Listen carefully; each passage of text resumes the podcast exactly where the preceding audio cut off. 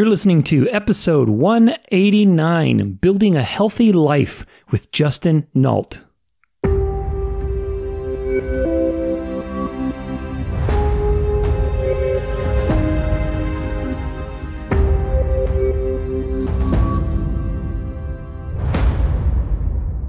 universe comes along with Savannah, and the next thing I know, I'm down this rabbit hole of you know the U.S. government and big food and big pharma and the healthcare system, which I call the sick care system, oh, yeah. and just that it has permeated every single inch of American culture. You cannot escape it, and that's what led me. Like the injustice of that is what led me to to actually start helping people and and putting putting the message out and recording things and podcasts and Facebook lives and and all that.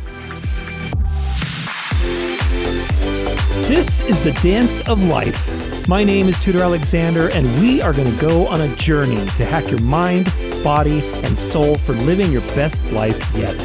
Tune in every week to learn something new, grow, and get inspired as we discover the secrets of success and practice the art of fulfillment.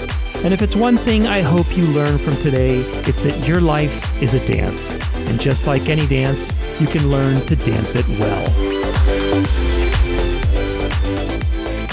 Mm-mm-mm. Man, I am loving that new intro. What's up? What's up, everybody? Thank you so much for joining me. Gotta love music, man. I swear there's nothing like it. Music, dancing, friends, good food. That's what life is about. We, we take life too seriously these days. So I hope wherever you are, you're healthy, you're safe, you're having a little fun, you're listening to some good music. If not, make sure you always tune in because I'm always trying to find the latest tune to put in here. I've got all kinds of tunes. Uh, by the way, if you're looking for good music to add to any kind of content you're creating, highly, highly recommend Tune Pocket, tunepocket.com. I don't have any affiliation with them, but they're a really, really good resource. It's like about 90 bucks a year. You have access to near infinite amount of content that you can put for your audio stuff. So it's really, really high quality stuff. Without further ado, a little bit of inspirational mojo for us to get to get started on our healthy life adventure we're going to have today. A human being should be able to change a diaper, plan an invasion, butcher a hog, con a ship, design a building, write a sonnet, balance accounts, build a wall, set a bone, comfort the dying, take orders, give orders, cooperate, act alone, solve equations, analyze a new problem, pitch manure, program a computer, cook a tasty meal, fight efficiently, die gallantly.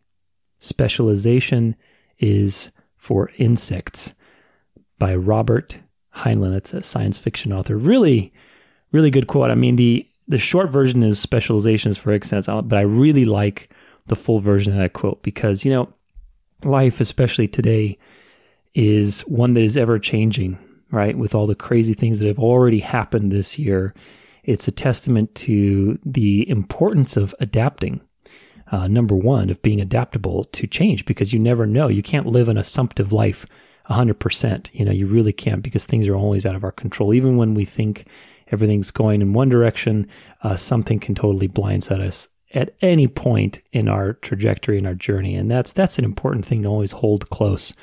And the second thing is that uh, having a healthy life, building a healthy life, which is what we're talking about today, is so important. You know, when when calamity strikes, when things like you know this pandemic or whatever happened, but even before that, all kinds of things happen. It's so important to be healthy. You don't want to be caught in an emergency situation and be sick, you know, and having principles that you go by every day, that you make decisions. We have to live in a very intentional life today to lose weight, to be in an ideal body, to be in shape, to be healthy, to be fit. You don't have to have, you know, the body of Zeus or Hercules, but really just to be fit and as healthy as our genes allow us to be is really a journey. It's not just about necessarily eating the right things, but it's a combination of all kinds of things. So we're going to be diving into that today. My awesome, awesome guest I want to share with you is Justin Nault. He's the founder and CEO of Clovis, a health and wellness brand dedicated to building communities of like-minded individuals, building a healthy life together. As a certified nutritional therapist and health coach, Justin has helped transform the lives of over 1,500 people in just the last 18 months with Clovis. He hosts the Clovis Culture podcast and invented the popular line of paleo friendly superfoods, the perfect paleo powder. Like many before him in the health and wellness industry, Justin didn't choose nutrition. Nutrition chose Justin. Tragic events in Justin's family life led to an unwavering desire to fight the injustice of the sick care system in America. Justin's mission is to impact lives for the better and to help them escape the ever growing epidemic of chronic disease. Apart from Clovis, Justin is a lifelong professional musician, and his original music can be found on all major platforms and feature films and TV shows.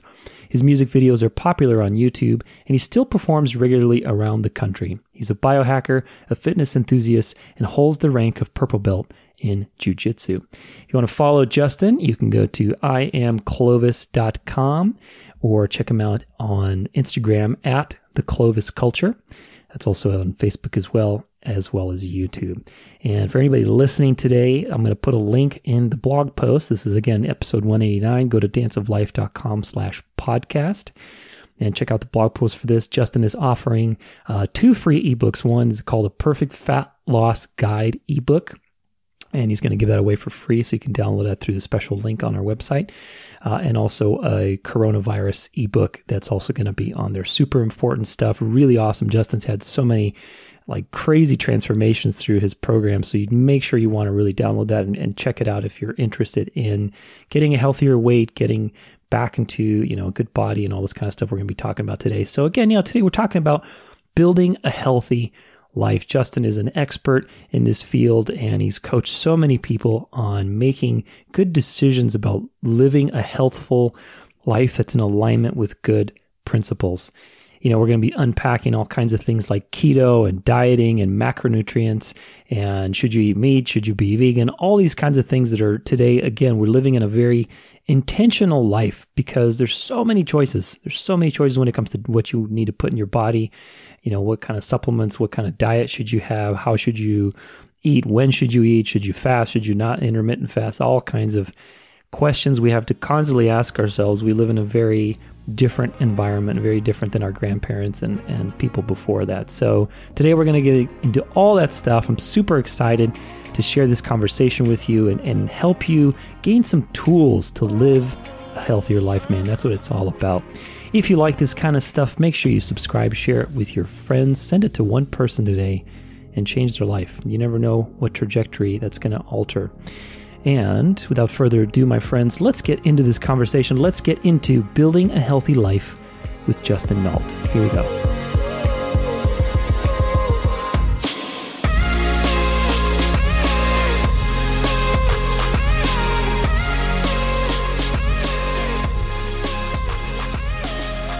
What's up? What's up, everybody? Thank you so much for joining us today. We are back for another episode on the Dance of Life.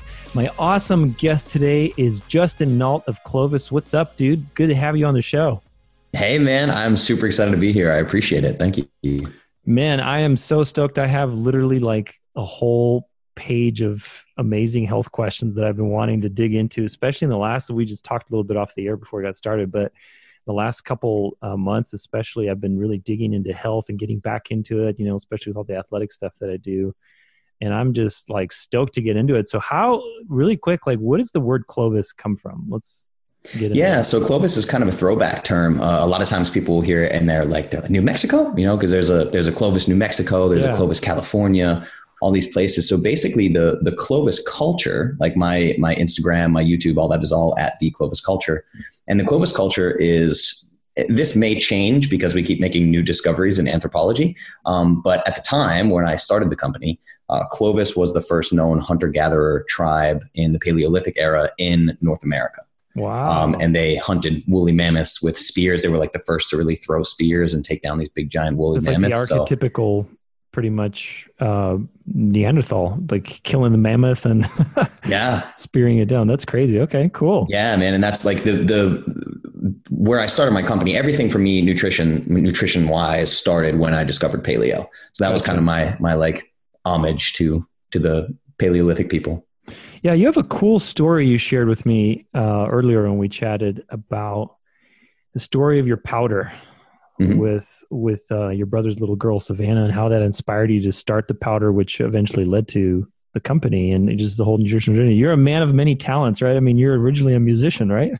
yeah, yeah. I've been a professional musician for 17 years, so that's been the only way I've made my living since I was 17. I'm 33 now, and I still do it for a living. So I did watch that YouTube video, by the way, that you sent over. It was it was pretty entertaining. yeah, yeah. I like to throw comedy into the YouTube channel too. So that's I have my own my YouTube channel for me, Justin, and then there's obviously the Clovis YouTube as well. But yeah, yeah, that's that's awesome, man. So how did you what made you start the road of nutrition and getting into? I mean, I guess we can chat about that story with your powder and how that is how that came about. Like, what was the formulation for that? What was the experience that led you to create that powder, which obviously led to uh, this whole shift in kind of creating the company and, and that whole journey? Yeah, it was the dance of life, man. That's yeah, man, really. I, I, think about it. Um, for me, it was it was uh, fitness came first, and it was that mm-hmm. was all. I've dug into this stuff really deep in the in the past few years um, with like therapy and plant medicines and things like that. But it really all came from being a really insecure kid. I was a fat kid um, growing mm-hmm. up, and I can think of some like traumatic moments of being teased about that, like by adults, that really kind of messed me up. And then, you know, I was a child like your own early, family or no, no, strangers, strangers, strangers. actually. Wow. almost even worse, I think. yeah, that is worse.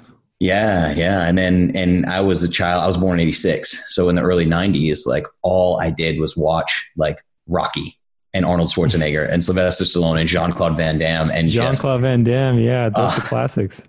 Yeah, man. Like, like Time Cop and all that. And I just, I literally just, uh, it just instilled body dysmorphia in myself because I'm like, here is what a man is. A man must be able to mm. kill everyone with his bare hands and have more muscle than is than is humanly possible. And and uh, you know, I talked to my dad about it, and my dad, my dad has he's one of seven kids and five boys, and they were rough boys coming up. We're all like you know French Canadian hockey players. Wow. So um, eh, but he was like, yeah, you can't. He didn't want me boxing, and he didn't want me lifting weights till I was 15. Were you one of the younger growth. kids, or one of the younger I was, uh, brothers, or the middle kid? So I was middle in my family. My dad had seven. There's okay. three of us uh, oh, in my family. Yeah. So my brother's older.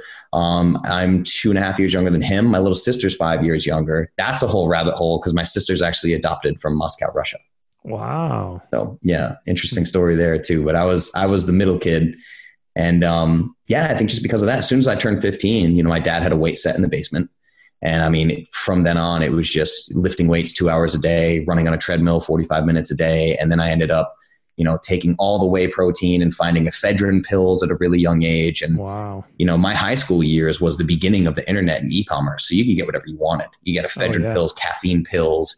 You know, I was pumping like hydroxycut and, and green tea pills. And, yeah. Yeah, man. I just, I, I just hated my body because I, I hmm. couldn't look like Arnold Schwarzenegger, you know? Wow. But I still kept at it. It was like I lifted weights every day. I was a boxer in college. Um, even when I got to Nashville and was, and was a performing musician, professional musician, and all that, um, I was doing like all the P90X living room workouts and going to the gym and lifting heavy weights and just it was constant fitness, fitness, fitness. But nutrition was never on my radar at all. Hmm. But you know, I was working out more than anyone I I knew, and was I was probably like twenty eight percent body fat. So like wow. by comparison, I'm probably like eleven percent body fat right now, right? Yeah. So I was one of these stocky kids, and I was a boxer. So it was like I was a tough kid, whatever, and nobody would have really known that I was like smushy kind of like if you took I took my shirt off and grab you could grab a hunk of fat anywhere, you know. Yeah. But I was working my ass off, and I had personal trainers and I mean, I was doing brown rice and tilapia in Tupperware five times a day, measuring everything wow. out. I was like, I was so disciplined. I mean, I would do like those living room P90X workouts like until I puked, literally. Wow. Um, but I didn't have the nutrition right. It's like I'd do the workout and then have that brown rice and tilapia. Or if it was a day where I had a gig or something had to be quick, I'm like, I'm going to get the lean oven roasted chicken breast on wheat bread from Subway. And I'm like super healthy. You know, I was just following mainstream advice. Mm. And then the catalyst for it was kind of interesting because I had this girlfriend at the time who just literally ate like Sonic fast food and milkshakes every day and never worked out and had six pack abs. and I was like, there's no way this is fair. Yeah. And it was kind of, it was helpful for me because like, it sounds so weird to say now, but like at the time, so I, when I was 25, I was on a reality TV show on ABC. So I landed this network reality TV show and like I had my YouTube channel and my music was available on all these platforms and was being on TV shows and all this stuff. Like, oh, there's my music again. You know, it was, it was, really cool. And I was, I had a band I was playing with at the time that was doing great in Nashville. I was just on stage all the time. So what that allowed to happen was I was able to date people that I thought were astronomically out of my league. Yeah. Oh no, I'm sorry. Hold on one sec. yeah. So I just so that just allowed me to to end up dating people that that I really thought were like severely out of my league.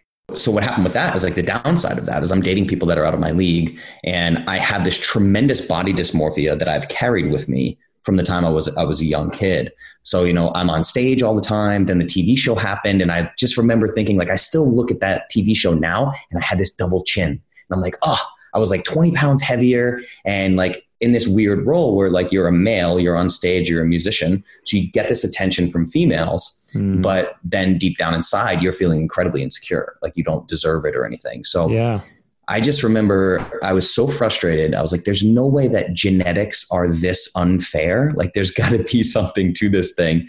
Um, so I actually Googled the words, what is the perfect human diet? Mm. And there was a documentary film called In Search of the Perfect Human Diet that had that had come out like that same year. And now the director of that film, his name is CJ Hunt, and he did this the Perfect Human Diet documentary, which is all about the anthropological data for the Paleolithic diet. Mm. And CJ is now a close friend. I'm actually working on a new documentary film with him, which is really cool. That's been a really cool, like, kind of roundabout thing that happened. Um, but I found paleo and everything changed. I, I did a 30 day paleo reset and just effortlessly lost body fat and like I was still training like a madman, but I was like finally getting the results that that I just never thought were possible. And it was all nutrition. And then I found like I'd start experimenting, like I started working out less on purpose or not working out at all and like still losing body fat. And I'm like, this is mental. This goes against everything that we're taught. Calories in, calories out. You got to burn more than you eat, blah, blah, blah. And I'm like feasting on food and like effortlessly dropping body fat. My wow. every aspect of my health is improving. And um, so that led me to I just became obsessed, and I went uh, went and became a certified nutritional therapist. So that was the first credential that I got, and so the powder story is really interesting because the universe came along and just beat the shit out of me, man. But it, I'm thankful for it. It's still kind of hard to talk about. I get goosebumps talking about it. Um, but I had read the four hour work week and I had always been very entrepreneurial, like ran my own bands and my music. And I started my own publishing company and self funded my album and all these things. Like I was always in that, in that world. So I read the four hour work week and was like, I'm going to start an online company. So I started searching for paleo supplements. And this was, you know, early 2014. There was nothing. Oh, there was yeah. no collagen peptides, no paleo, anything, right? It's crazy how much shit has come up in literally like the last five years. Like how it's many insane. products have just sprouted out of nowhere. So yeah, it's absolutely crazy. And that's the thing, like paleo blew up, exploded, and the term got hijacked and destroyed. And I think the same thing's gonna happen with keto. Honestly, mm. the keto term has just been so hijacked. It's such an like I call it internet keto and it's complete nonsense. Um, internet I really keto, I love that. Yeah. Yeah. Yeah. So that that's the thing is like uh, it started with paleo, and I was like, all right, well, I'm going to find a way to make a paleo supplement. Hmm. So I started um, thinking about what I could do for a paleo supplement. I was like, is there a way to freeze dried paleo food and like turn it into this powder? So at the same time, I, I, was messing with this for like a couple of months with food dehydrators and stuff in my kitchen, literally just trying to do this myself.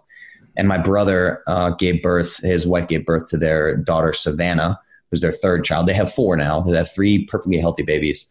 Um, Savannah was born, and within the first week, it was like something's seriously wrong here. So she was having 300 plus seizures a day. Wow. And they Jeez. they thought she was epileptic. And at first, they gave her this diagnosis a few days in of something called Ohtahara syndrome. Um, so they were like, how the medical industry works too is literally like, here's your diagnosis, and here's your antidepressant pills and your antidepressant pills. And by the way, your child's going to die before they're three. Wow. So that was the life expectancy. Um, so we just lived in the pediatric ICU. My family basically, I mean, moved into the pediatric ICU here in Nashville. Luckily, there's a ton of great hospitals and neurologists in Nashville. Um, but they did over a million dollars in testing, trying to figure out what's going on. Uh, it turns out it's actually something called KCNQ2, which is a protein malfunction in the potassium ion chain, I believe, in the brain. Um, but genetic, it was a genetic issue. Yeah, yeah. Well, and that's the thing is, is it appears to be a genetic issue, but they they are not able to isolate. Like they they somehow say like that my sister in law is not a carrier of this, and my brother is not a carrier of this. It's really mm-hmm. quite strange. So, as far as I know, she's one of ninety six living cases in the world. Wow. So it's something that we know next to nothing about. I mean, you could find like Nobel Prize winning neurologists and they'll tell you we know next to nothing about human neurology. We just wow. don't.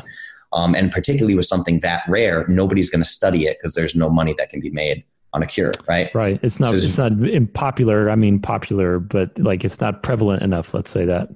Exactly. Yeah. There's no market for whatever cure you come up with. So. Mm. What happened was I knew enough about nutrition being a certified nutritional therapist. So the reason the ketogenic diet is a thing. It's a medical grade thing that's used for epileptic seizures, primarily in children and infants. Hmm. So there's a whole corporation, uh, organization called the Charlie Foundation, and all they do is they they treat epileptic seizures in children using the ketogenic diet. So we got in touch with the Charlie Foundation. They tried this with Savannah.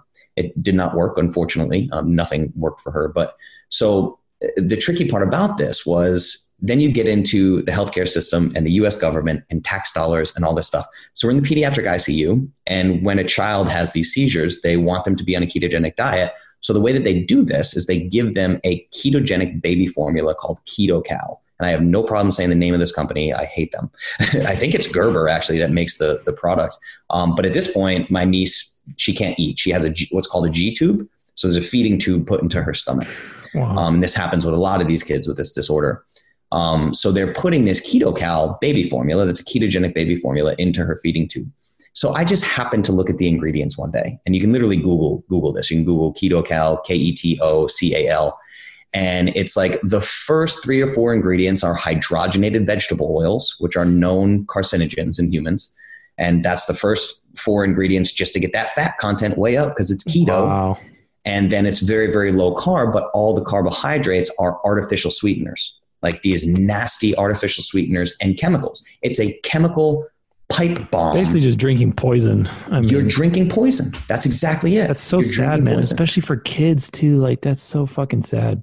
Yeah. So what I realized, I'm, I'm, I'm looking at it. I'm like, this is literally, it's the standard American diet has infiltrated to the deepest levels of our culture. Yeah. You have the most fragile human bodies in the world. Now, this is subsidized by our tax dollars. If you if you have a baby and your baby has seizures, that baby's going to get KetoCal in any pediatric ICU in America. That's the product that's subsidized by our tax dollars. Wow. So I went down. Now I'm sitting here working on this paleo formula, and I'm like, I'm going to sell this protein powder to CrossFitters. That was my plan, you know. Mm. So now I like rush order this, and I'm just like working in my kitchen as hard as I can. And I'm coming up with these formulas and free, and I'm I'm dehydrating foods and blending them into NutriBullet, all these paleo superfoods. And then I actually went and talked to the the neurologist and was like, "This is my formula." And then I hired a food and beverage manufacturing company to make the formula. So I'm like, okay, I flew to New Jersey, met with these guys and I talked to 36 manufacturers first, and they all turned me down except for one. Wow. So I flew up to New Jersey, met with these guys, made the formula, cleared it with the neurologist, started feeding my, I call it perfect paleo powder. That's my flagship product. Started feeding it to my niece through her feeding tube. So uh, that was crazy. And the neurologist, his answer was like, I showed him the ingredients. His answer was literally, huh, I never thought to check that so you have this thing. It's like these doctors aren't evil. Like I, a lot of people think I'm anti-doctor. I'm yeah, they're just not educated. Medicine. They're just not exactly. educated, and they're not evil. Every doctor wants to help somebody, but they're just not mm. educated. Yeah. So that was it. I mean, that's that's the story of of how the powder happened. And then I did. I released Perfect Paleo Powder on Amazon. Um, sold the first bottle on Christmas Eve 2015 and then now fast forward there's there's seven different SKUs of paleo powder and I obviously have Clovis and all these things but it all started with with that paleo powder in my head i'm like i'm going to make this protein supplement and i'm going to make a ton of money. I'm going to be a digital entrepreneur. It's going to be amazing. The universe comes along with savannah and the next thing i know i'm down this rabbit hole of you know the us government and big food and big pharma and the healthcare system which i call the sick care system. Oh, yeah. and just that it has permeated every single inch of american culture. You cannot escape it. And that's what led me like the injustice of that is what led me to to actually start helping people and and putting putting the message out and recording things and podcasts and Facebook lives and and all that. Wow, man, that's that's really inspiring. Isn't that funny though? It's just how the universe always sends us. It's like we we think we're going in a direction, and it's like there's always these little correcting mechanisms. It's like, oh, by the way, actually, you're going to take a little detour here, and and they're usually lovely. You know, it's like they're always something you learn from these little detours, and they take you on a path of service and contribution that uh, that we're meant for. I think all of us, you know. So yeah, beautiful. Yeah, that's exactly it, man. I think really when I when I look at what has happened, that's why I love the name of your podcast so much. It's just been brilliant. Is that's really how I feel about it. I think if I were to pick what I believe is like the purpose of life, I look at the term self actualization and then I look at the term service and I combine the two. It's, you know, I want to go out and get as much wisdom through hands on experience as I possibly can and then share my findings with, with other people that might need it. Yeah, you know, it's a it's a constant dance, isn't it? I mean, it's like that's well, that's the whole dance of life thing that I that I wanted to basically portray through this whole podcast and the people that interviews that we're we're always engaged in a dance of some kind. Like in this case, let's say that the dance between growing yourself and self actualization and focusing on yourself and growing your skills, your ability to give value, your contribution to society, what you know, all these things, your own health, let's put it that way. And the dance between that self centered or self focused work and the contributory work, the service to others that we give, right? It's the service between, it's the dance between those two that creates our beautiful life you know that we're enjoying and that we're giving and experiencing to others you know constantly growing and also growing others too so yeah i think if you think about like dancing is a great analogy for it because it's if you like if you personally are going to get better at being a dancer that translates to you having a better performance with a partner mm-hmm. so i think of while self-actualization being very self-centered in a way self-focused the end goal for me of that self actualization is service. Hmm. So the better it's the, the put your oxygen mask on first cliche term. You know, it's just like the the better that you get, the more able you are to serve. So true, man. So true. Like I seriously, you know, it's so funny. I remember when I started dancing 15 years ago. You're just making me think about this now. Like I literally started for the most egotistical reason. I, I went and danced at a club and this girl like turned me down after like a minute. Oh, I, I, asked her to dance with me and she's like yeah i can't do this. Like she literally just peeled me off of her like a fucking band-aid.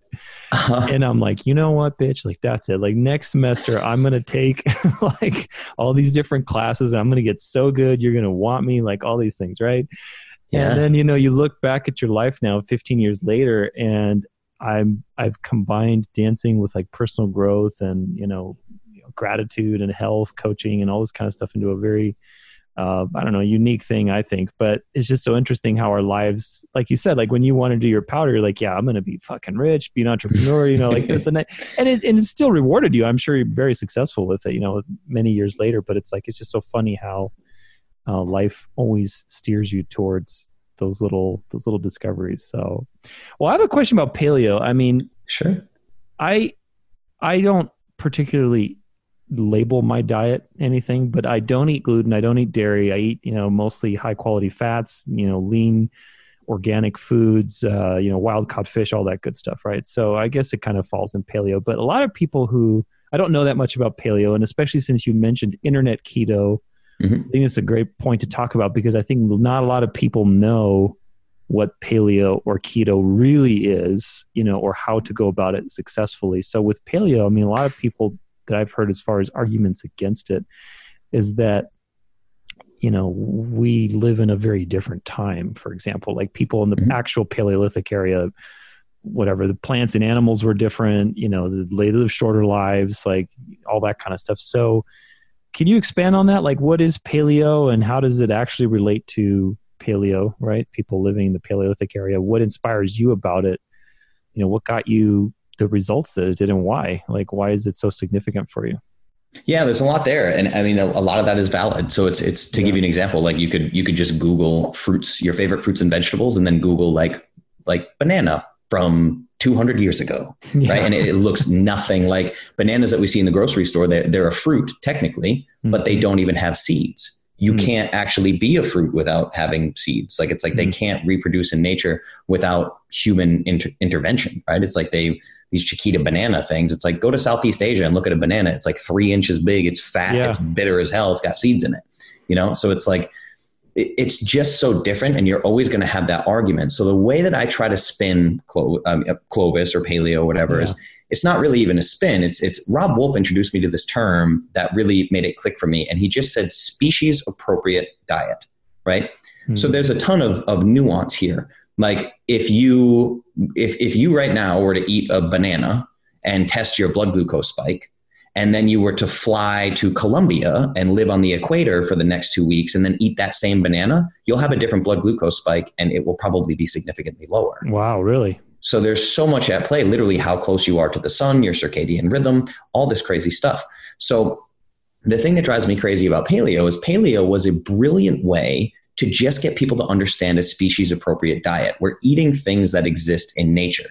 But then hmm. everybody comes and tears it apart and tries to make it fit this mold of American culture. So they're saying, well, what did our ancestors really eat? There's some archaeological evidence that once upon a time in winter, they ate like a tablespoon of wheat that they found. And that means that they used to eat grains. And you're like, no, literally 98 to 99% of their caloric intake was red meat from ruminant animals. We know this. Hmm. Our ancestors were mostly carnivore right? So the anthropological data there is clear. Or people look at the blue zones and they'll say, like, like I'm an Eastern European, right? I'm mostly French. And I say, well, the Okinawans in Japan, they eat a ton of white rice and they have centenarians. So I'm going to live in America and I'm going to eat all the carbohydrates because those Okinawans have a high carbohydrate diet. Yeah, they're right? not factoring the environment into their. Exactly. They're not factoring in the environment, the type of, like, most of the rice we get in America has arsenic in it. It's like really terrible for you. That's really interesting. Yeah. Yeah, or just your epigenetics. Like, so I try to tell people, it's like, look, if you look at, if you're Eastern European, like you're probably capable of digesting dairy because your your ancestors probably have. But if you can look back at nature, the way that I think of paleo, if there is a food that has made up a significant percentage of caloric intake over the last, say, 200,000 years and beyond, then you will literally have optimal human health if you track nothing. You track no calories, you track no macros, you can eat to your heart's content, and you will have no problem. The issue is 99.9% of the grocery store in your local town, including the produce section of fruits and vegetables, did not exist where your ancestors lived 200,000 years ago. Mm. It's like I love when, when vegans talk about environmental factors of something like cows, and you're like, hey, that, that avocado that you're eating, that came from Mexico. And that got shipped here on a jet yeah. a cargo jet that burns fossil fuels, you never would have had access to this avocado ever in your entire lineage as a human being. And now you eat three avocados a day. And, you know? So true. I mean, we're so used to going at fucking Christmas Day at Walmart and getting whatever the hell we want when it's like, dude, I mean, I remember my grandparents, I'm also Eastern European, I'm Romanian. And, mm-hmm. I'm still connected to that. I mean, when I was little, we used to go back home and it was old school, you know, like I went, my, most of my cousins had farms, like it wasn't high tech at all. And so that was limited to what you could eat and when, you know, and most of the time, even when it was a time of season and plenty, you didn't have that much variety in your food. You couldn't just go to the store, like you said, and just get an avocado because whatever, there were no avocados. Like you might get strawberries, yeah. but that's it. So it's, it's interesting. We think that we're eating healthy and sometimes we're not because your body and particularly the lineage for where you're from environment wasn't used to that type of food and it might be creating inflammation in your body or whatever. It's not agreeing with you in some way. Massive inflammation. And that's the thing is that we've removed ourselves from ecosystems because of the the advancement of technology. There's mm-hmm. no chance evolution happens in such a slow way that it's just there's there's no chance that we could we could have ever imagine what technology was going to do that would literally sit in seats in a big giant tin can and fly 500 miles per hour to the other side of the globe and have access to whatever food and drink that we want and whatever fruit. I mean, like literally, if you think about it, you're living in like Detroit, Michigan, and there's three feet of snow on the ground, and you walk into Walmart and somehow there's fresh kiwis and mangoes and pineapples. Like this is, it's just mental. When you stop and yeah. think about it, it doesn't make any sense at all. So that's why that term species appropriate diet. I have these shirts that I make with Clovis. It just says, eat whole foods, change the world. Mm-hmm. It really is that simple. Yes, eat whole foods as they exist in nature, but now we have all this nuance because you're not supposed to get blueberries and pineapples in when Michigan they exist in winter. in nature too. Exactly. That's mm. the thing. And that's the idea of a species appropriate diet is, is like the argument that our Paleolithic ancestors sometimes once upon a time ate grain every now and then. That's because those were a starvation food. The choice was it's wintertime. I'm going to nibble on some grains or I'm going to die. Yeah. And then in the summertime, they'd much rather eat the buffalo that they killed. That's their mm. choice. You know, so the species appropriate diet thing really helps. And I give people this analogy too. I'm just like, okay, if you want to not remove yourself from the ecosystem and think about human beings as a part of nature, if you were to just go out into nature and hike you could hike for 10,000 years and you will never stumble upon a bagel tree. Wouldn't that you know what I'm saying? Yeah. No, it's crazy. I mean, well, what do you think about the meat thing? Because, I mean, I eat meat. I don't eat like crap meat, but I eat meat. And I've been on both sides. I was fanatical about being vegan at one point in my life. And it was just poorly executed and led to some nutritional deficiencies. And mm-hmm. now I, and then, and then I went, and then I swung the other way and I was like, ah, fuck that. I'm just going to eat, you know, eat meat. And I was eating at Burger King, just yeah, exactly. Right. Terrible, you know? So now I eat only grass fed beef, wild caught fish, pastured eggs. You know, I tend to avoid like bird meat and stuff, but the, there's a lot of arguments against meat and i think a lot of the problem again is in education. I think that a lot of the studies because everybody's like oh you know there's so many studies that don't that link meat to like a shorter lifespan disease there's you know just i mean the list is long. I'm sure you are familiar with it with like okay you get a lot of more methionine uh, amino acid that's related to certain longevity issues. There's carnitine that creates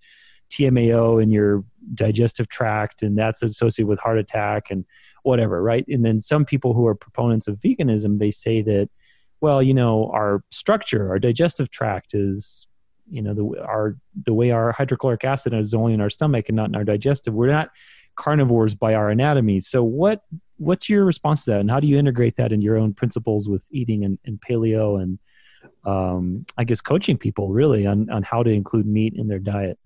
Sure. I mean, this depends on how deep you want to go because there's a lot of factors there. So, like yeah, you talked about the As deep as you want to go, man. yeah, like the methionine glycine ratio is a big deal where people yeah. talk about methionine being this big problem, but then you can literally counteract that just by getting enough glycine in your diet. That's yeah. it. And you can get that and, from collagen, right? I mean, exactly. That's the yeah, and the, the, the proteins that I manufacture, the number one ingredient is all beef collagen peptides. Yeah. So I think collagen is important. Bone broth is a great source of collagen. Um, so there you go, get your glycine. I mean, you can literally just buy a supplement that is that is glycine and take yeah. it if you want to, if you don't want to get collagen and things like that.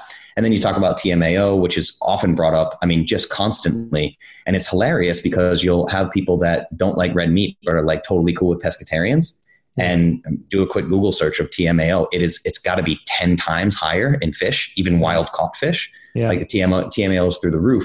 And then you look at the, if you were to look at bonobos or chimpanzees or anything like that, the, the argument is actually directly against what these people are saying about jaw structure, tooth structure. Like we bite up and down, where um, ruminants and things like that bite side to side. They have very flat teeth. We have very spiked teeth, and we have these canines that are very sharp and pointy, like literally for gnawing things like bones, like gnawing, gnawing tendons and, and ligaments off of bones. We have all these you, you proof of tools cracking open bones and cracking open bone marrow and brains and getting at the organs. Mm.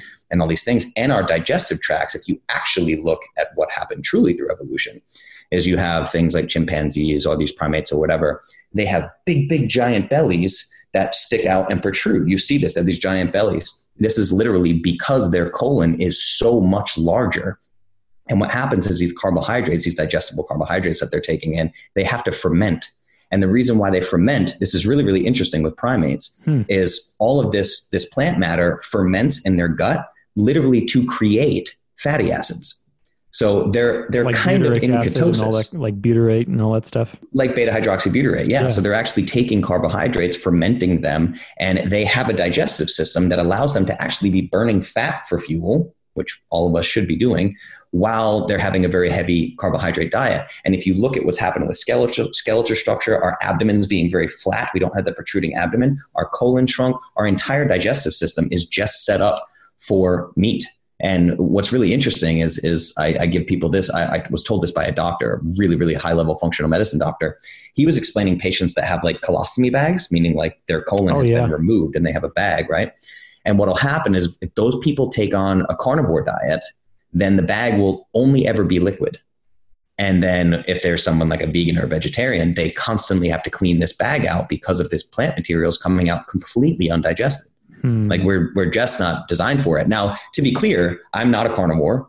Um, I'm not a carnivore. I'm not a pescatarian. I, I tend to be a bit like you. I look at the biochemistry. So when my niece was really sick, I was fortunate because I was working two nights a week. I did well in the music industry. I was comfortable. Yeah. Um, and then I put this tremendous pressure on myself that I, I, I try to forgive myself every day for doing this, but I convinced myself that I could like save her somehow by studying biochemistry. So I was just like studying biochem and these nutrition textbooks. It's like I was I was calling guys like Robb Wolf and being like, what textbook should I read? Like I don't want to read Dave Asprey's book or Mark Sisson's book or this yeah, guy's yeah, book yeah. or that guy's book. That's the, the problem in America. Stuff. Give me the real stuff. Yes. Everybody studies diets. They study, think about it. Every single person you know, vegan, vegetarian, pescatarian, whoever, if you ask them why they believe what they believe, they went and looked into a diet yeah. So I had a I was at a mastermind. You understand in, in, the mechanics and the principles. exactly. Look at the the diets. Yeah, that's interesting. Yeah. I was at a mastermind event down in Cabo, uh, in Mexico, like really high level. I mean, eight and nine figure digital entrepreneurs. These guys are like, they make me look like a kindergarten kid in terms of wow. business. And I'm just sitting there, this giant nutrition debate. And these are all like super alpha, like biohackers, nerds. And they're just blah, blah, blah, blah, blah, going back and forth. And I just like raised my hand. I was like, okay, you have cited like three different TED Talks you cited Dave Asprey's book. You cited Robb Wolf's book. You cited da, da, da. And I was like, I just want everyone who's ever read one page of a biochemistry textbook to read to raise their hand. Hmm. And I just raised my hand and waited, and they all just started laughing at themselves. Like they're really cool, open-minded people. Yeah. So they they saw what I was trying to get across there. As I'm like, look, you can't just study other people's opinions and then decide that this is now your life philosophy. Like yeah. some person told you, we don't have the anatomy to digest meat, or we don't have the teeth to bite into meat. And this is completely wrong. And it goes yeah. against all the anthropological data. You know, but they read that somewhere. They read it on a blog or in some per, some vegan promoter's book or whatever. There's a lot of propaganda out there. Well, it's so easy now, I think, for information to be disseminated, and even products too. Like we are just saying, like in the last five years, I mean, fuck, I, I see so many random products, and like I am aware enough to be like very scrutinizing now with with what I choose to buy, and then, like you see some shit out there. Like I saw these molecular hydrogen tablets now that are super popular. like yes, yeah, and of course the marketing is just brilliant. They have some hot chick there like dropping her tablet in, and oh my god, she's just having this you know transformational experience, and it's in you like you buy into these things. I'm like there's no research behind any of this. You don't even know if this will fuck you up in five years, creating who knows how many fucking free radicals in your body. You know, there's no yeah. research whatsoever, you know, and it's like you have to be so scrutinizing and really do your homework these days because uh, there are, like you said, there are like a lot of opinions out there. It's so easy. I mean, I, I have read a lot of Dave Asprey's books and, you know, some of the stuff is good, but some of the stuff it's like, dude, you know, it's just, it's not going to work for everybody. And some of it's too extreme like 70% of your calories from fat i think is in my opinion you may disagree or you know have a different I, I don't do that. Yeah. Yeah i think that's that's way too much. You know i mean i certainly eat again principles right? Fat keeps you satiated. We need fat for hormones. We need fat for all these things. So yeah you should have high quality fats and a, a greater amount and, and so that they can keep you satiated. But i think i float around like 50% of my calories from uh, from healthy fats. I think so last time. Yeah, that's that's great. Assuming that your your protein intake is where it needs to be. Yeah. Like I I I operate off something called the protein leveraging hypothesis. So uh, this this might help you in this in this you know search yeah. for for optimal nutrition. Is I, I tend to think of nutrient density and protein intake, and that's really it. So it's you have three macronutrients of fat, carbs, and protein. If we break this down, there are really only two macronutrients there's protein and there's energy. So there's fat and there's carbohydrates. So this this mm. constant incessant battle that goes on and on and on is because well some people thrive on a high carb diet. Some people thrive on a low carb diet and a high fat diet. But what they don't seem to realize is this only happens when protein intake is adequate and if you are high carb, you cannot also be high fat or you will be obese. If you are high fat, you cannot also be high carb or you will be obese because this is an energy surplus. So that's the way that I look at it is like the most, and a lot of people think the most satiating macronutrient is fat, and that's not true. The, the most satiating macronutrient is protein. Oh, so really? I tell people all the time, like try to try to overeat protein. Try to overeat a ribeye steak or or chicken breast or something. It's, it's just not possible. The satiation hormone that's is true. Yeah yeah, you know, so that's that's what I tend to go off. And this is again, I, I just go off the biochemistry. If you have an energy surplus, it either needs to be burned. This is where calories in, calories out comes from, which I think is complete nonsense, and I can dig into that if you want. But it either needs to be burned off or it needs to be stored. Mm-hmm. And you can store very, very little glycogen. So So all carbohydrates are glucose, no matter what. Even fructose, if, if the fructose, which is fruit sugar, can't be used by the cells until it is converted into glucose. So hmm. literally, the only sugar that the body can really use it for energy to create ATP is glucose. Now, the storage form of glucose is glycogen. So in your entire body, you might be able to store three to 400 grams of glycogen in your muscles, and then probably 60 grams of glycogen in your liver. So if you think about that, let's just let's just be super generous and say 460 grams of glycogen in your entire body. Anything beyond that has to get converted into triglycerides and stored as body fat, or it has to be burned off, right? Mm. So if you're a sedentary individual, the average American is taking in 300 to 600 grams of carbohydrates a day. Damn, that's so much, man. Yeah, more than you could possibly store in your entire anatomy wow. is being consumed every day, day after day, week after week, year after year. This is why you see like why it's so difficult to become a professional bodybuilder. It's so difficult to look like the rock because you can't store a lot of glycogen. And it's so easy to look like you're at Disneyland and there's a 600 pound person who has to be in an electronic chair because they're disabled because the fat is spilling out everywhere. There's almost so no sad. limit to how fast cells can grow, dude. And it's it's so sad, and that's the thing. And and that's why I do this work. Is like I've actually been through this. Like I've gone deep down, you know, traditional therapy and all the alternative therapies you can possibly think of. And the biggest trigger, I think, it was because you know, there's a story of me running down the street when I was little, and this this car of adults just rolled down their windows and were like, "Run, fat boy, run!" And I was oh probably oh like God. seven, you know. Wow. So it's like the biggest trigger that I have. I have a lot of rage, and you know, I'm, I'm way into martial arts and boxing. I was a tough kid growing up. I got in a lot of fights and stuff. Like my biggest injustice trigger in terms of what I need to work on trauma wise is in it, uh, my biggest rage trigger. I'm sorry, my biggest rage trigger is injustice. That's why I do this work. Because when I see the 600 pound person on the the the chair roll themselves around, I know that this is not their fault. I do not believe it's a willpower issue. It is an information issue. This person, not now, if they're that big, yeah, there's there's some apathy there, and they're probably sedentary and they're probably drinking sodas and all these things. Well, but it's an internal trauma too. I mean, a lot of the relationship absolutely. with food is is related to our own emotions too, and the, some of the the things that we haven't worked through. We turn to food as comfort or whatever, you know. So Oh dude, I couldn't agree more. Yeah, there's a great woman you should check out. Her name's Trisha Nelson. She has a book called Heal Your Hunger. Mm. Um, and it's about stopping emotional eating. And she she revealed so much to me. Like I work with mostly women actually. Like 85% of my audience is is overweight females. And um, she was explaining to me that there's like a giant correlation between obese women who self sabotage, like they start a diet, lose a little bit of weight, and then self sabotage. There's a giant correlation between those individuals and sexual trauma as a child. Wow, so they really? actually think of being overweight as a barrier because it makes them less attractive to males. So it's a defense mechanism that they don't even know that they have. You know what's funny? I for some reason I feel like I heard that recently. I was interviewing another gal um, we were talking about women and body image and, and intuitive eating and all this kind of stuff. And that sounds really familiar to me. That statistic. That's crazy that there was some correlation, like a serious one in all, especially all our clients that you saw for, you know, rehabilitating eating practices, going through intuitive eating, listening to your body, all that stuff, and seeing disordered eating. I didn't even know disordered eating was a thing. Like I've heard of eating disorders, but apparently mm-hmm. there's also disordered eating, like when you're just have some sort of disorder around your eating, like whether you're counting every freaking calorie you're taking in or those kind of stuff, right?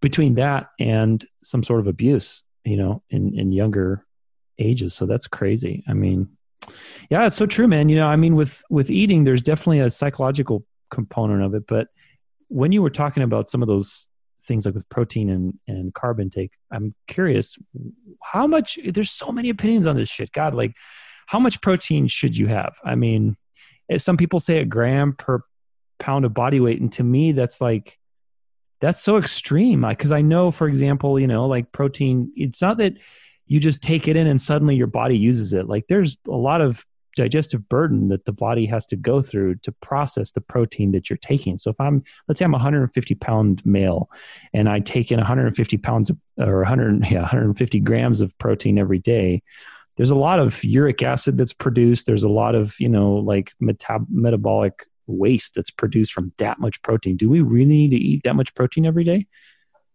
Well, uh, so one gram per pound of body weight I think that that's close to what I would like to see you at personally, but yeah. there are differing opinions on this, and I don't worry about uric acid at all um, mm. until I mean, really, for I don't think that there has ever been a randomized control trial where protein intake has been a problem. So they've mm. done a hmm. lot of randomized control trials called RCTs um, for protein overfeeding on purpose, and protein overfeeding wins in every category, like in terms of type 2 diabetes, type 1 diabetes, prediabetes, um, normal average people looking for improved body composition, lower body fat, higher lean mass.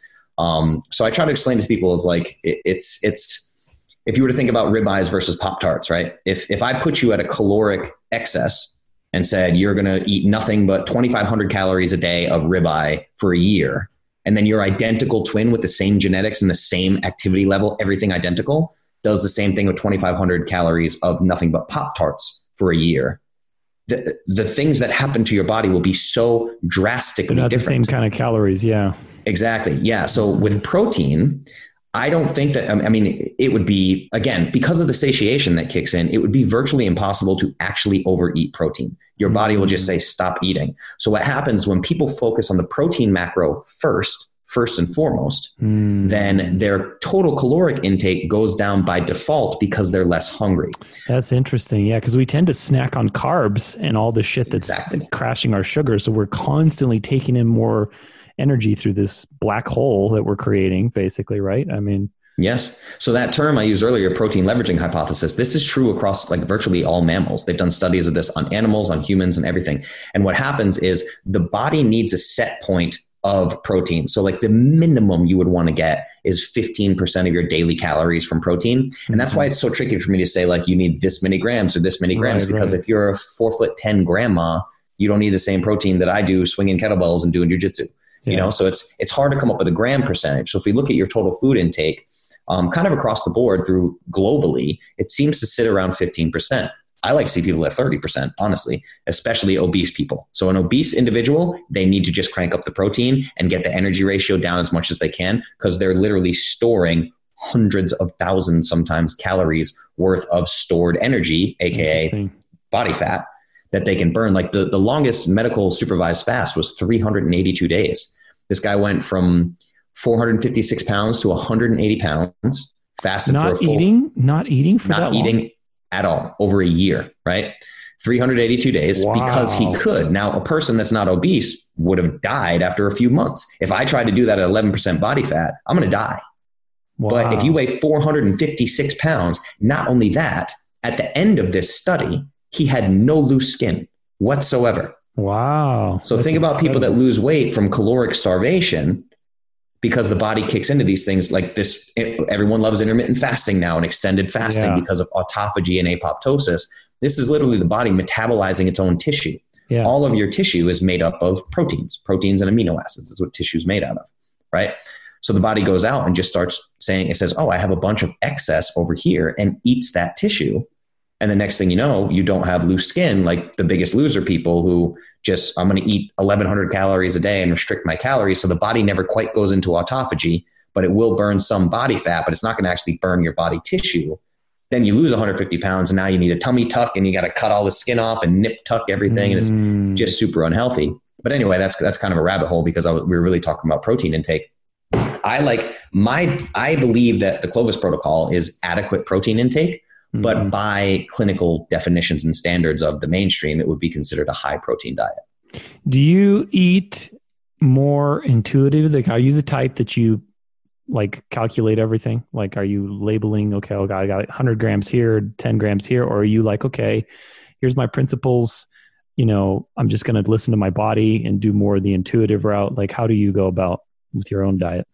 I love, love, love intuitive eating. Yeah. And that's where I am at. I don't track anything anymore. Um, I I just take my own advice of I eat a species appropriate diet. Mm-hmm. That's it. And it's that simple.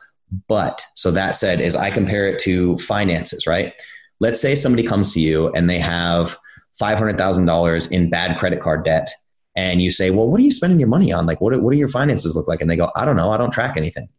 And you go, okay, well, we need you to track your spending to figure out how to get you out of debt. And they go, no, I really don't want to do that. And you go, I'm just going to spend money when it feels right. Hmm. And you're like, okay, well, let's think about this. Your entire system is broken, right? So if you're an obese individual, and I particularly see this in females, females tend to gear towards the intuitive eating thing because they've been guilted and shamed their whole freaking life that they need to eat less calories, which is bullshit, by the way. Yeah. Every woman that comes to me, I make them eat more than they're currently eating. I just change their foods, right? So this intuitive eating thing, there are hormones called leptin and ghrelin. So leptin is the hormone that tells you that you're full and ghrelin is the hormone that tells you that you're hungry. So the same way that like a diabetic is insulin resistant, there, there's insulin in the bloodstream, but the body's not getting the signal. It's resistant yeah. to it. You can be leptin resistant and feel hungry all of the time, right? Literally all the time. Your brain is not getting the signal that you are full. So it's resistant to this leptin. It's called leptin resistance. So what happens is I will have a woman who's, you know, five foot two, 200 pounds, and she's like, I don't want to do your tracking stuff. I'm an intuitive eater. And I'm like, well, you're 200 pounds. So this intuitive eating Your thing, intuition's leading you the wrong way. exactly. So what do we have to do? Just like the person who's in tremendous credit card debt, we have to fix the system. And that means we are going to have to track and we're going to have to be meticulous and we're going to have to reteach you everything you think you know.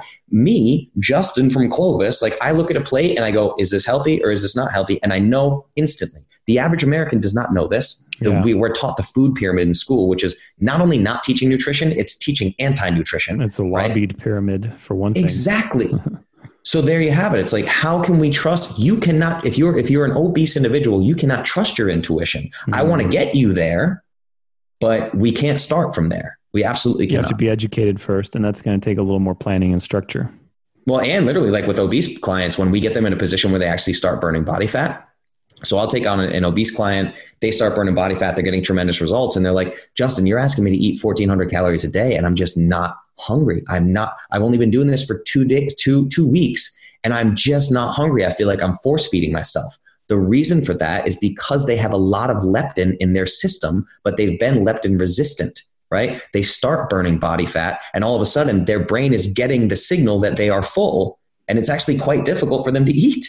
Like it's yeah, really and leptin resistance happens because each one of those. I think I read about this. It was actually really fascinating, man. It's like the body when you have a lot of fat cells, they generate that leptin, those leptin signals. Exactly. The more fat you have, the the body's saying, "Hey, like you're full. You don't need to eat," and it's telling mm-hmm. your brain like, um, you know, the resistance basically. So you become resistant to to that hormone to that signal. Is that correct? Like pretty much that yes. process. Yeah. Absolutely. It's just resistance to a hormone. So your yeah. hormones are just the, the, the master signals of the body. Yeah. I tell people to think about it as like text messages. Like there's hormone like one iPhone sends a text message and that flies through the air and then it hits the receptor and the receptor gets that text message. What happens with with uh, insulin resistance, leptin resistance or whatever, that receptor is in airplane mode.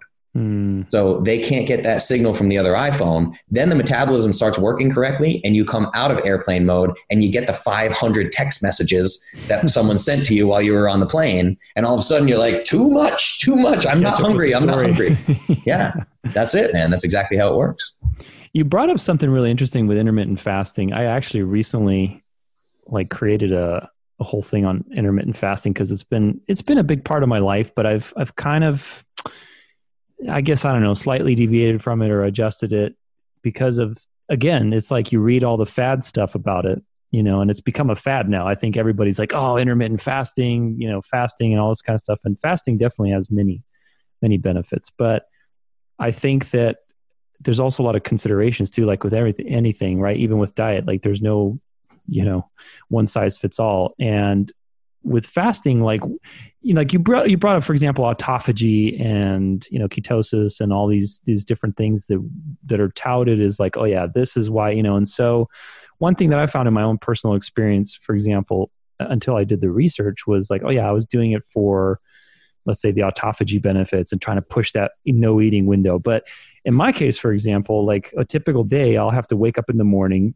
and I practice in the morning for like two, three hours, which is high intensity like athletic dance moves, you know? So not eating or having like just butter coffee, you know, like it, it doesn't work, man. And one thing I, I started feeling hungry after eating like MCT oil with that, you know, and I, I did the research and, and in some people, MCT oil can stimulate ghrelin and can stimulate hunger and mm-hmm. all these different mechanics in the body. So it actually makes you more hungry. It can make you more hungry than supposedly, you know, bringing on some ketones, which you know don't make you as hungry. So I'm like, okay, well, you know, this whole intermittent fasting thing is not really helping me very much with the high intensity demands that I have. And another thing I noticed was as I'm recovering, you know, as we talk right now, even in this interview, like I've been on the tail end of a recovery from some adrenal stress, cortisol imbalances, right? And so another thing I realized is most people in this United States, Western world, working our balls off, you know, and being overstressed, not taking care of themselves, let alone, you know, all the stress that's out in the world, they're suffering from some level of adrenal cortisol imbalance. And so when you fast and you're thinking, oh, I'm getting all my autophagy and all this stuff with my 18 hour eating window, you're stressing your body even more and and contributing to that cortisol imbalance when really if you look at the research at least the ones that I've done all those things like that are the anti-aging benefits like ketosis kicks in 12 hours. Autophagy doesn't kick until like 18 to 24 hours. The greatest insulin drops don't happen until after 24 hours. So really if you're going to fast get the benefits of fasting like it's better in my opinion to just commit to like a day or two of no eating maybe every three months or two months or something like that or six months whatever uh, then to I don't know. It depends. It really depends. Again, it's just, mm-hmm. I'm not trying to make a comment that fits every situation. But for example, in my situation, doing the athletic stuff, I found that the fasting, intermittent fasting, wasn't that like awesome of a tool. I still fast. I do like a fasting with friends every um, every three months now. We're going to try to do like a little group, just getting together and do a little fast together for like a day or two, you know, just to kind of purge the body, get get that out, and do like a group thing. But the intermittent fasting yeah it's been a journey i've done it i've done the 18 hours i've done the you know 12 hours i've done the mcto so what's your take with that and what's been your experience how do you do you use it do you coach people with it like what's your opinion on that yeah, I, I, think it's uh, you're spot on. I, I, think it's one of the most misunderstood and most overused things. I think yeah. people are crazy with it, and it's going to come back to bite them. Yeah. Um, I will say this about females because most of my clients are female. I never tell them to intermittent fast, but I want to be clear here. I believe in circadian eating rhythms. Mm. So throughout all of history, like up even up until like the 1950s, um, like if you go back and look, I always tell people to look up a video of Woodstock in 1969 and just look at this massive crowd. You'll be very hard pressed to find an obese individual. Um, yeah, that's true. that's yeah. True. Google a Beyonce concert in 2020, and nine out of ten people will be obese. Hmm. You know, so it's like we've literally deformed the entire species. And I know it's hard. It's, these things sound harsh, but I'm saying this from a place of empathy. I mean, it's true. It's true. Yeah. you look at the common line between obesity and like high fructose corn syrup and they're like practically identical i think from the last time i looked at it but absolutely yeah so but we look at these patterns right is like our, for our grandparents snacking wasn't a thing they didn't have Quaker Oats bars and Lara bars and an apple and a banana every two hours. Oh, my blood sugar is crashing. I need this Slim Fast shake or Ensure or whatever the hell. It's the constant spike. So a lot of people are eating to like 9 p.m. at night. They wake up at 6 a.m. to go to work and they grab a bagel and a coffee with sugar in it on their way out the door. Mm-hmm. So, like circadian eating patterns, I think everyone should do a 12 hour fast every day, right? Yeah for 12 hours, you shouldn't eat. Give your That's colon a break. yes, it's super, super easy to do. And to touch on your, your fasting statement of like, when people talk about ketosis, you enter into ketosis after your liver glycogen has been depleted. So we yeah. talk about that stored glycogen. Now, what you're saying is like for an average person eating three to 600 grams of carbs a day, they're not even going to deplete their liver glycogen until probably 24 hours, maybe yeah. longer. Yeah. But if you have one of my clients who's following my protocol, it's not going to take 12 hours. It's not going to take 16 hours, not going to take 18 hours. They might enter into ketosis after eight, nine hours because they're living in a state of a proper amount of glycogen in their system, right? So it really depends on the individual how long they would even need to fast for to get those benefits. Then you bring up autophagy, which is the whole anti aging thing. Autophagy, apoptosis is programmed cell death. Yeah. So autophagy is like, um, think of it as a NASCAR pit crew like the car pulls in, the cell has parts of it that are breaking down. They replace those parts and send the cell on its way. Right? Apoptosis is actually programmed cell death, where it metabolizes the entire cell and kills it. Um, but this is touted as like this longevity thing, but people don't realize that autophagy is happening in your body all the time. If you do resistance training, if you dance, you are initiating autophagy. If you sit in a sauna, is great for autophagy. Cold showers, I take a cold shower every day, great for autophagy. How long Black do you take coffee. a cold shower for? I do three to five minutes a day, depending. Five minutes. So I, I, definitely make sure I'm over three minutes, but usually three to five minutes. And then I have an infrared sauna in the house and I do 20 minutes a day. Yeah, I've been wanting to get an infrared sauna. Sorry to cut you off, but uh, no, no problem. I'm curious because I've been doing the cold showers too, but I, I need to time myself because most of the research is about three minutes, right? Yeah, yeah. yeah. Three to any anywhere really from two to five minutes is a beneficial window for sure. Yeah. And then you have like the Wim Hof method and stuff where you want you to take 10, 10 minute cold oh, showers yeah. that. But that's some extra. I have a buddy who does all that stuff and he does like ice. I mean, he just did a fucking like 11 day fast, man. I'm like, dude, yeah. that's some shaman level shit, man. I'm not there yet. I've done like, I think two days without eating. And then I did couple months, like a year ago almost, I did this Prolon by, uh, I read a book called The Longevity Diet by this mm-hmm. guy named Walter Longo. Walter Longo. Yep. Yeah, it was pretty interesting for sure. And uh, anyway, he came out with a product, obviously, to help you do a five day calorie restricted fast. And actually, I think that was harder. It was harder to do five days at 500 calories than to do two days of not eating. I think it's way harder. That was my longest has been five days, but yeah, if I were to try to do something like the the Prolon thing, no, I think it makes it way harder. Yeah, yeah.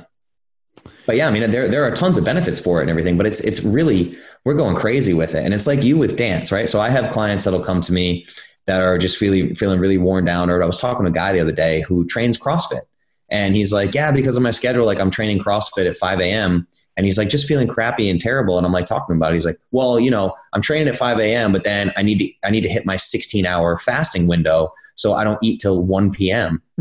and I'm like, did you say you trained CrossFit in the morning? And then you just like, he's like, yeah, I'm like super hungry, man. I'm feeling really crappy, but got to hit that 16 hour window. I'm like, says who? Says who you have to hit this magical 16 hour yeah, window. Exactly. This is nonsense. And with women, so the biggest thing, like I told you, every every client that comes to me is overweight and malnourished, completely malnourished. Vitamin deficiencies out the ass, right? It's it's terrible. Toxins up exactly up everywhere. So yeah. what happens is these people come to me and they're like, I heard about intermittent fasting. So now I have women who are not eating enough. They're undernourished and they want to hit that 16 hour window. And then I'm asking them, I might be asking them to eat 1400, 1500 calories. This is like blasphemy in America because we all know fewer calories is good for you, yeah, you know? Yeah, yeah. So these women are already under eating. And then I'm asking them to eat more food than they're used to. And now they only have an eight hour window.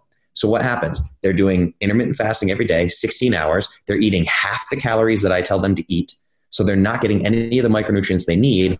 And then three months down the line, they're like, my hair's falling out. I'm cold all the time. My fingernails yeah, are breaking. so stressed out from that shit that it, yes. their hormones are out of balance, so they can't actually lose the weight because everything's screwed. I mean, 100%. That's that's why I love that you use the term stressor. Like you're absolutely right. I have a, a podcast if people want to listen to it. It's called Stress Sucks, which is a whiteboard presentation I did that talked about stressors, like the word stressors. Physical fitness is a stressor. Infrared sauna is a stressor. Cold shower is a stressor the biggest stressor of all is being an obese individual. Hmm. So the inflammation is rampant. You have systemic inflammation. People think I am nuts because a new client will come to me, and if they are obese, I am forbidding them from physical fitness for the next 30 days, probably 60 days. You will do nothing but walk on my program. And they think I am absolutely out of my mind but you think about it, like if you walk into any Planet Fitness or Globo gym that has like a cardio theater where everyone's watching movies and reading magazines, they're on the elliptical, it's all overweight people. It yeah. is all, over, you'll never catch me on an elliptical. I'm never going to be there, you know? But what they're doing is just more stress, stress on their joints, stress on their system. Fitness is very inflammatory, right? Yeah. You're literally damaging tissue. And now you're doing it with 200 extra pounds that you have to carry while you're running on the treadmill you're crushing your system. And a great story that I tell, and she doesn't mind me sharing this. I actually have a pod. Her name is Jenny Carlson, and I, I do testimony podcasts. I get my own oh, clients on the, on the podcast. And she was explaining she was a Beachbody junkie, obsessed with Beachbody training, just nonstop training Beachbody every day, and was obese.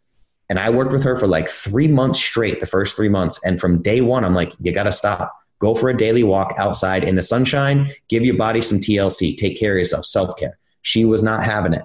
So two months later, three months later, I'm not getting results. I'm not getting results. I finally just told her, I'm like, look, you either got to give up fitness and take my advice here, or I'm not going to work with you as a client. I'll give you all your money back. Everything I do is 100% money back guarantee. I'll give you all your money back. Go on your merry way. I'm not the guy for you.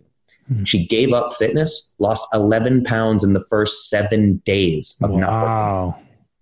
Changed everything for her. Her whole life is different now. That's All she so does crazy. is trains like exclusively very slow calisthenics, like GMB, like kind of animal flow. She has a movement practice now. She doesn't mm. do intense fitness anymore. And she's been with me, God, almost almost two years now. Yeah, I bet she's much happier too. I mean, just Absolutely. just the relationship to the mind and the emotional just regulation and just body awareness. I mean, that's totally different, I imagine. Yeah, it is. And the, the other thing to remember is like, you know, I was in Minneapolis last week with my professional MMA fighter. It's like I work with professional athletes and I work with obese housewives. And the goals are very, very different. And I handle their programming very, very different. I train every day. I train jujitsu for two hours today. You know, so it's like I'm a huge fan of fitness. I'm not saying I'm anti-fitness, but again, we go back to the food and finances. We got to correct things like you can go train jujitsu or do beach body or swing kettlebells or do CrossFit when your body's ready for it. If you try to skip steps, you're working against yourself. It's too much stress, like you said. You know, it's it brings up a point that I wanted to bring up, and I just remembered it now when you when you shared about your original story of just being overweight but working your balls off to like pump iron and everything and you're just not seeing results. And it brought up a big realization I had, which is probably I would say the foundation of everything that I'm writing and talking about from my experience in dancing, which is what I've realized is kind of more, I guess, a Zen or Eastern philosophy approach to life through dancing. And what it, what it's taught me is, you know, dancing is easy when alignment is present.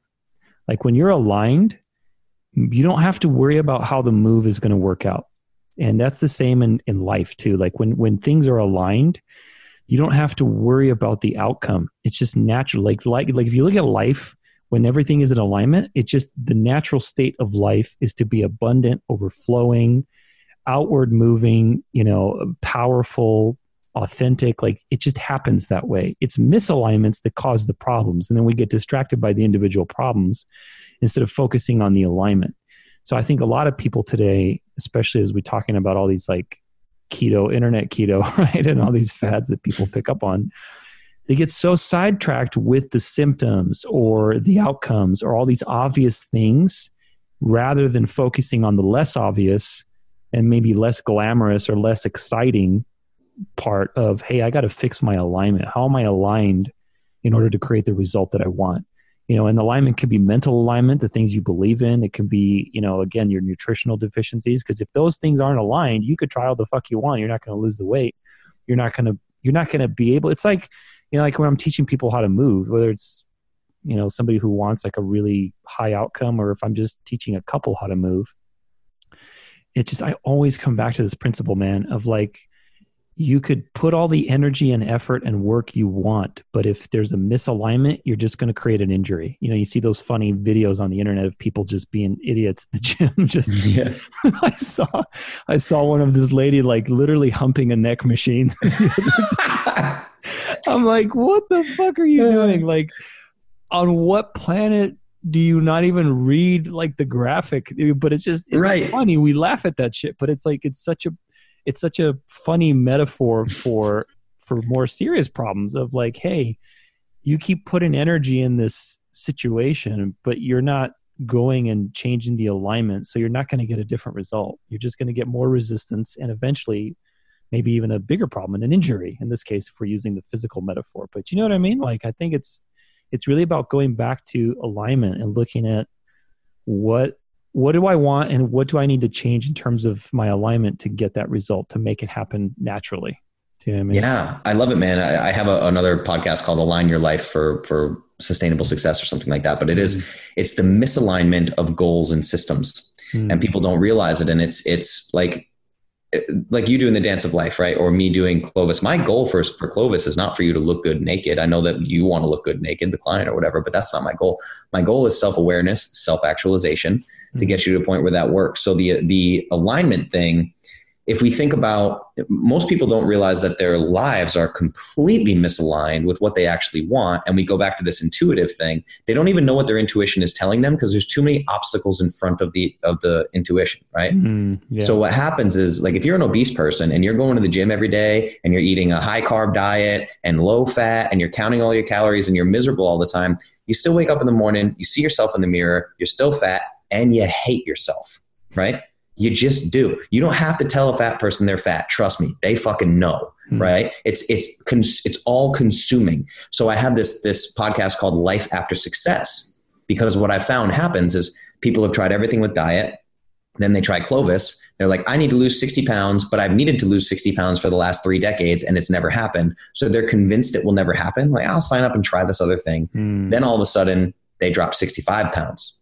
Now they're past their goal weight. And I literally get emails from people like, I don't know what to what do. do you do now?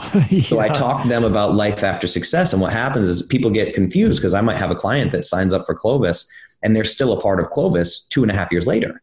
Mm-hmm. And this is because I now have women who have not only lost 100 pounds, but they have left an asshole husband. They have quit their job and started their own e commerce company or started selling goods that they make by hand on Etsy, or they wow. moved to a different city, or their relationship with their children is better. I had one lady who was working two jobs and was like, Justin's right. I'm not happy. We did a happiness uh, practice, like this exercise, asking her how happy she was. So she quit that second job just to have more time with her kids and now she's super happy so it's i i don't want people to want to be like me i'm not trying to make my my clients love jujitsu and kettlebells or be a professional musician or travel the world. I'm not trying to make you do any of those things. I'm trying to remove the obstacle of health and wellness that has been the number one priority for you for fucking four decades. You're obsessed with it mm. and you let the rest of your life go to shit you got in bad relationships. You made bad investments. You're not doing a job that you love because you wake up in the morning every day and you hate your body and you're just an ultimate scarcity mindset. You can't live abundantly, like you said. It's not possible when you don't love yourself, man. So I'm I'm literally just trying to remove the obstacles and then you go do what makes you happy. Maybe you become a dancer. Maybe you become a yoga instructor. Maybe you move to a different country. You know, it's like I don't know what that looks like for you. Every journey is different but we need to remove the obstacles first so we can align your life for your version of self-actualization and fulfillment that's so that man that's so awesome. I, I totally vibe with 100% of that because ultimately the external is a reflection of the internal right? Yes. And so it's like you can tell let's say if somebody's got a messy ass room that inside here they're not going to be as organized. So it's like your body i think is a reflection of of i mean discipline is kind of like a overused word but it's really a reflection of to me when I, whenever i see somebody who i remember this quote by arnold schwarzenegger i'm probably going to butcher it but it's something like you know he said something like people can see like a bmw or a nice car and they know that you know you got that with money but when they see a good body a well a well formed physique that's a status symbol in the sense that that represents time. Like you can't just literally go in a store and say, "Here's a hundred thousand dollars." Like, okay, now I'm coming out. Maybe, maybe in 50 years we'll be able to do that. So at that point, that'll be a different story. But where we are now, you can't do that. You have to earn it through time, through discipline, through choices, through mindset. Through it doesn't mean you have to be ripped like perfect body, but when you have a when you have a relationship with your body that's confident, that's and vibrant, you know, and invigorated and aligned it's also a reflection of your internal you know uh, choices to some degree not saying that it's 100% because i've seen in my industry plenty of people who are beautiful but they're toxic on the inside you know so yeah there's, yeah. there's that too. But my point is the, the external is a reflection of the internal and vice versa. They, they go together you know? 100% yeah. And that's the other thing too when we talk about things like intermittent fasting or you know the longevity movement. And like to be clear like i, I love dave asprey. And Robb Wolf is a good friend of mine. Like i read all these books and stuff too coming up. And i was a bulletproof coffee guy for like three years straight. You know like i did all these things that got me to where i am on my journey. These are stepping stones that are wonderful. yeah. Wonderful learning experiences. They work for people. A lot of the time, they're changing a lot of lives or whatever. But then you have these other fads that come in, something like intermittent fasting. I actually see this a lot in bodybuilders, where intermittent fasting is becomes this thing like you're talking about. It's like a magic pill.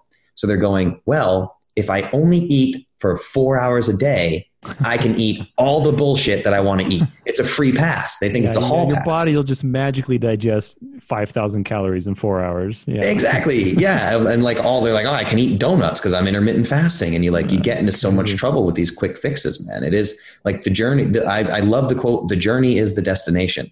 You have to mm-hmm. just be comfortable with consistently improving as a person, whatever that looks like for you. It doesn't, more push ups might not be improvement for you. Learning a second language might be improvement for you you know but it's just the constant journey that's what you, the journey is the destination that's the goal Reminds me of a quote I often come to, which is water did not break the rock because of its power, it broke it because of its consistency. Absolutely. I love that. I mean? It's just yeah. like, you know, we like with the whole eating in a four hour window thing, it's like we think, I think it's just, it's, it's a reflection of our American, primarily like immature masculine energy driven society of like, yeah, go and fucking do it. And we're just going to mm-hmm. knock it out. And it's like, you're not listening to your body and you think you're just going to put all that food within a short amount of time and it's just going to magically like turn into energy like it doesn't work that way i mean your body yeah.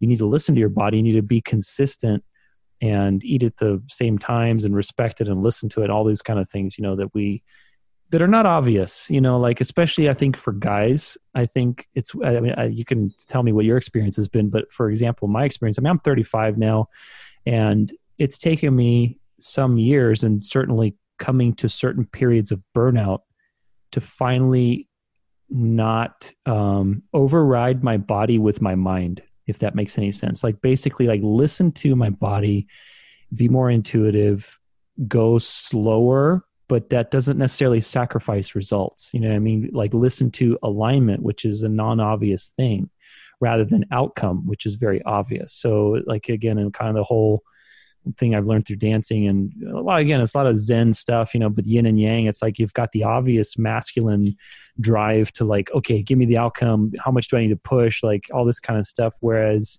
really the greater impact to that outcome is the things that you don't see the things that require you to listen the things that require you to be patient disciplined consistent all these things that are like more feminine quote unquote energy. And we don't i think like i said as guys we don't tend to learn that until later in life when the energy for me it happened when the energy wasn't there anymore. And i'm like mm-hmm. fuck i'm tired. Like okay i can't just push through this and just be macho man. Got to do something else. And so that's prompted me to learn a lot. So i don't know what your experience has been with that. Dude uh, it's like we're twins. Seriously yeah. it's it's particularly with where i came from with you know all all of my heroes growing up it was for me it was pumping iron. It was just no pain no gain. I was really like a masochist. And um it's been really hard a lot of like like i i love this side of things by the way. Like i'm very open in the podcast about my personal journey with traditional therapy and, and everything that I've done all around the world, really. Like I've worked with a lot of people around the world on, on trauma and things like that, a lot of men's group and because it is, it's tricky for males. And, and uh, so I have this thing that I've shared with people that's called my motherfucker voice.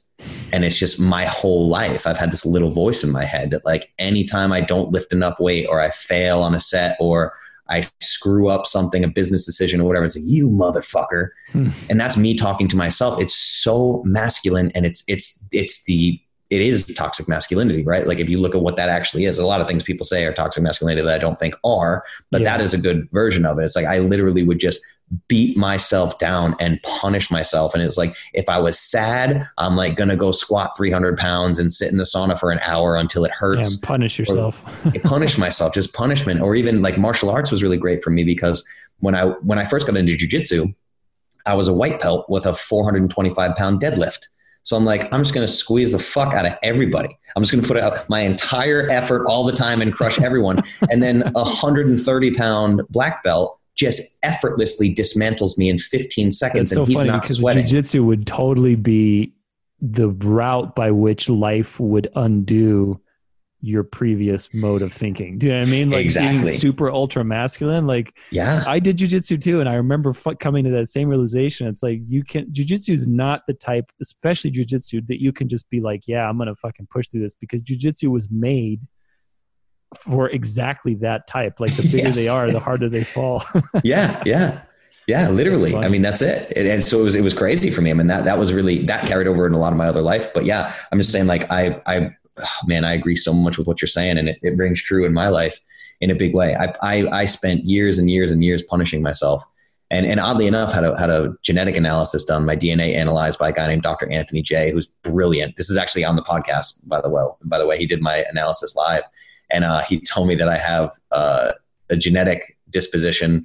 One of my genetic SNPs is I have a very very high pain tolerance. Oh, really? So he's like, it's wow. actually bad. He's like, you're the type guy that could be like really overdoing it in the gym and hurting himself and not know it. Mm. And I'm like, oh, that explains 99% of my life. like wow. that makes such perfect sense because I was just a masochist, man. It was like I had to be the most masculine, the most alpha, the most badass.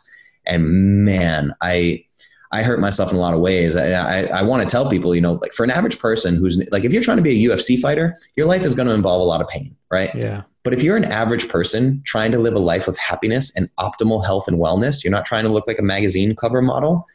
Virtually nothing that you do to get there will be in any way, shape, or form painful. Virtually nothing. I'm mm-hmm. telling you. I promise you. So yeah, and that's it's so strange for people. Exercise, like you know, to live, yeah. There's that 80-20 rule. Like twenty percent of the effort gives you eighty percent of the results. So I mean, mm-hmm. you don't. I think they proved that like to get the minimal benefits of exercise, you just need to walk like what three three times a week, thirty minutes or something like. So it was something Literally. very minimal. Yes. Obviously, you know, it's exercise has more benefits than just that, and there's emotional sure. benefits too. So it's fun to exercise every day, but I don't think we need to exercise as hard as maybe some of the media is portraying it. You know, no, not at all. And that, again, that goes back to calories in, calories out. It's it's yeah. the idea of burning things off, which like I tell people, like fitness has nothing to do with fat loss. Mm. And I say that to people and it breaks their brains. Has something to do with weight loss? Sure. Like this calories in, calories out model. I have another podcast that's called How Weight Loss Ruined Everything. It's this myopic mm. focus on what does the scale say? So I can feed you a vegan diet and make you run a half marathon every day for 30 days and you will lose a bunch of weight. Mm-hmm. And then we could put you on a DEXA scanner and realize that you wasted away a ton of muscle, muscle and you yeah. still have too much body fat, but you, the scale went down and you ate fewer calories. It's like this obsession. Again, it's a scarcity mindset less, less, less, less, but yeah. then more, more, more, more of exercise so you can burn more calories. Like the idea of doing more so that less calories get into your system is is crazy. And but what this comes from, it's like the longevity stuff too of fasting is if you look at the way that that caloric studies are done, usually they're done in, in lab mice, right? Yeah. So what they do that people don't realize because they don't tell you this in the studies, and, and I can give you all such citations for this if you want, but they feed these animals rodent chow. So rodent chow, again, we go back to this species appropriate diet. You would never find this in nature. The fat is made of hydrogenated vegetable oils. The the carbohydrates keto is mostly exactly it's KetoCal exactly it's fucking KetoCal that they're feeding to these lab mice. The carbohydrates is like cellulose. It's like this nasty car. It's just awful. It's all refined. It's all synthetic. It Doesn't That's exist in nature. That's really interesting. So, so then what happens, right? You say and I'll use people calories. Like you wouldn't feed this to a mouse, but it'll make more sense for your listeners if I do it this way. So let's say mouse number one has 2,000 calories of poisonous rodent chow, which is called food in the study. So mouse number one gets 2,000 calories. Mouse number two gets 1,500 calories. Mouse number two lives 15% longer. So the headlines read caloric restriction increases lifespan. Hmm. Did we prove that eating less total calories increases lifespan, or did we prove that eating less fucking poison increases lifespan? Interesting. Wow. It's madness. And that's what all the longevity studies are done. When you talk about caloric restriction for longevity, it's done on mice and worms. And they're feeding them nothing that they would ever eat in nature. It doesn't make any sense at all. That's really interesting. Wow. I did not know that. I mean, I'm familiar with a lot of that stuff. I've done my reading, but like I did not realize that that was another variable, which was the food they're eating. It's totally irrelevant. I mean, it's like, wow it's completely irrelevant. It's it's literally like saying like one human drank six ounces of bleach a day, and the other human drank three ounces of bleach a day, and the three ounce person lived longer. Therefore, bleach is good for you. Wow. What? How do, as long as it's in a small dose, it's good for you. It's really crazy. So yeah, literally, like if you just Google like the Cochrane collaboration is is kind of my go to on these giant meta analyses. It's like mm-hmm. this massive group of people that study studies basically, and uh, yeah, they were talking about the the horrific rodent chow that it just doesn't make any sense. And a, and a lot of these nutritional studies, they won't even tell you what's in the rodent chow. Like they just don't tell you. Wow. So these other scientists are going, I can't replicate this study that they're claiming caloric restriction is good for lifespan. I can't replicate this study. I don't even know what they fed this animal. Hmm. You know, it's it's really gnarly. It's so interesting, you know, especially we talk about people counting their calories in this whole topic of caloric restriction because I think we are increasingly. I mean, we we both joked we had an Oura ring because you noticed it yeah. on me that yeah. you because you're wearing one too, and it's like we are in this culture of increasingly I guess monitoring ourselves and getting this constant feedback of, oh, my heart rate is this, my heart rate variability is this, my fucking body temperature went up by half a degree today, you know? So it's like it feeds into this whole personality issue that I think all of us tend to develop with this culture, which is like measure, measure, measure, not enough, scarcity mode, all this stuff. And but you know, to some extent measurement is useful. You know, I've I've certainly no stranger to a wide variety of nutritional tests. I think I've spent literally thousands of dollars on everything from fucking stool tests to antioxidant tests to all this kind of stuff. And mm-hmm. I think it would be worth talking about it because we we get into there's the there's the side of well what are you measuring and is it really relevant to your journey to your goals to all this stuff uh, and then also what what is actually useful like for example if i take a I don't know, let's say MCT oil, right? So like we'll use the intermittent fasting thing, and with the whole like butter coffee in the morning and having MCT oil, so you're increasing your ketones and you're getting more ketosis and all this stuff, and you're burning fat and all these things. But it's like, okay, really, how can you measure that?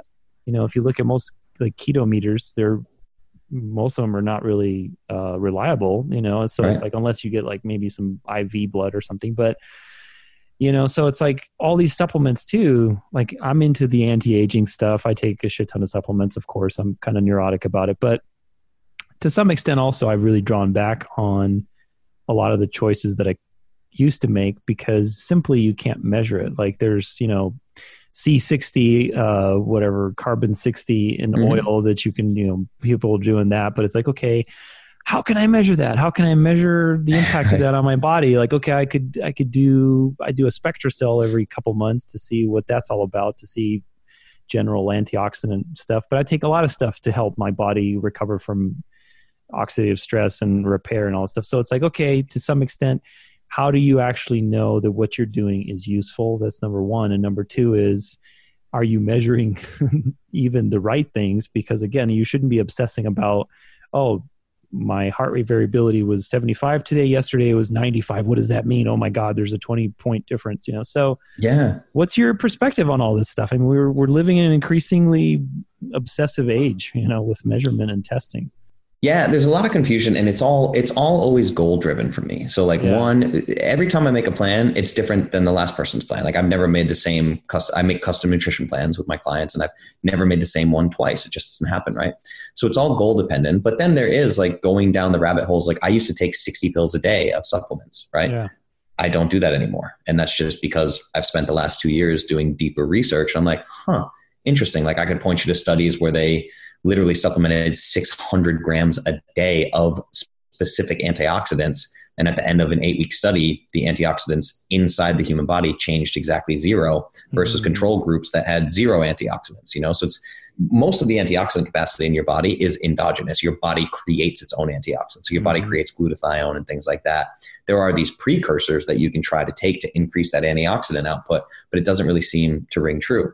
So I think a lot of people, it's like Tim Ferriss is the saying of there's no biological free lunch.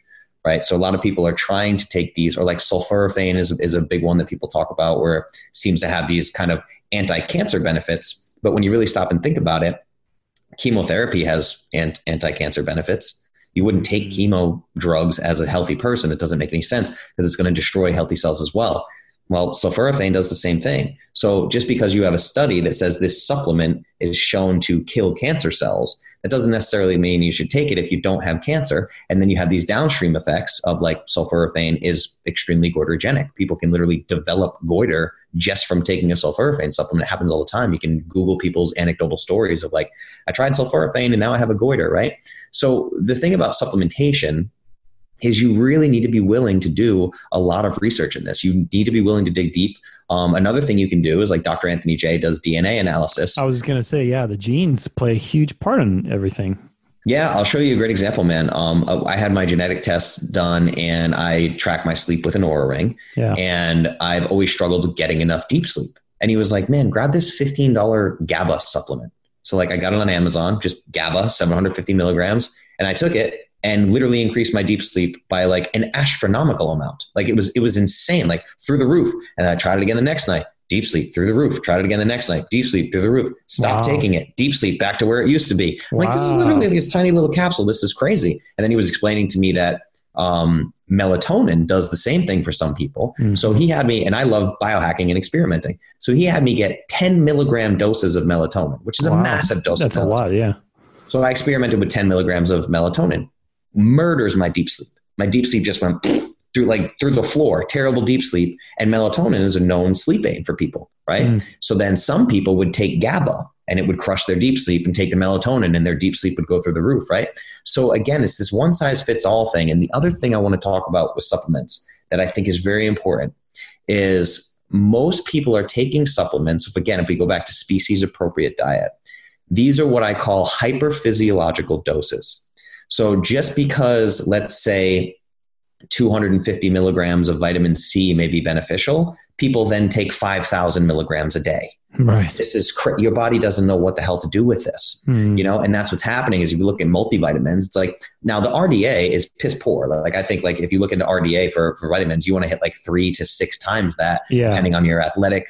They're not designed for optimal things. health. They're designed to barely skirt disease. I mean, they're not even exactly. That's yeah. it to stop you from getting diseases, right? So there's like the RDA, and you obviously want to multiply that by many times. But then, I mean, you really have these situations where it's like if you take a like a five hour energy drink, right, it is like six thousand percent of your daily B12. It's literally just a B shot. Yeah. I think it's either B12 or B6. I can't remember. I think it's, it's, just a couple these, B, B vitamins. Yeah yeah, it's just this massive hyper physiological dose. And all of a sudden you're like, whoa, holy crap, why do I feel amazing? This is insane. Like, but there's going to be a downstream effect to that too, like a cortisol mm. spike or whatever. Or even you were talking about MCT oil, right? Like, think about it this way in nature. Like, let's say brain octane, or like there's a lot of people make this strict C8 MCT oil, yeah. which is basically an exogenous ketone. Yeah. So it can put you into ketosis. There's a thermic effect of it where it actually raises your basal metabolic rate so that's why like some people get like kind of anxious on MCT oil or they get hungry because their mm-hmm. body's burning more calories because their basal metabolic rate, the, the amount of energy they burn at rest, goes up because of the mm. thermic effect of the MCT oil. But now think about it in nature. So C8 MCT exists in a coconut but do you amounts, know? Yeah. You know what you would have to do to get two tablespoons of MCT oil in nature. You can't even get C8 without modern day technology and extraction methods. Mm. It's impossible. You can't do it. Right. So again, a hyperphysiological dose that exists nowhere in nature. There are some brands of supplements right now that are trying to make. That was actually my approach with with paleo powder. Mm. So I made paleo powder. Everyone was doing collagen peptides but it's like here's 10 grams of collagen protein and stevia. And i'm like where would you ever find that in nature? You wouldn't.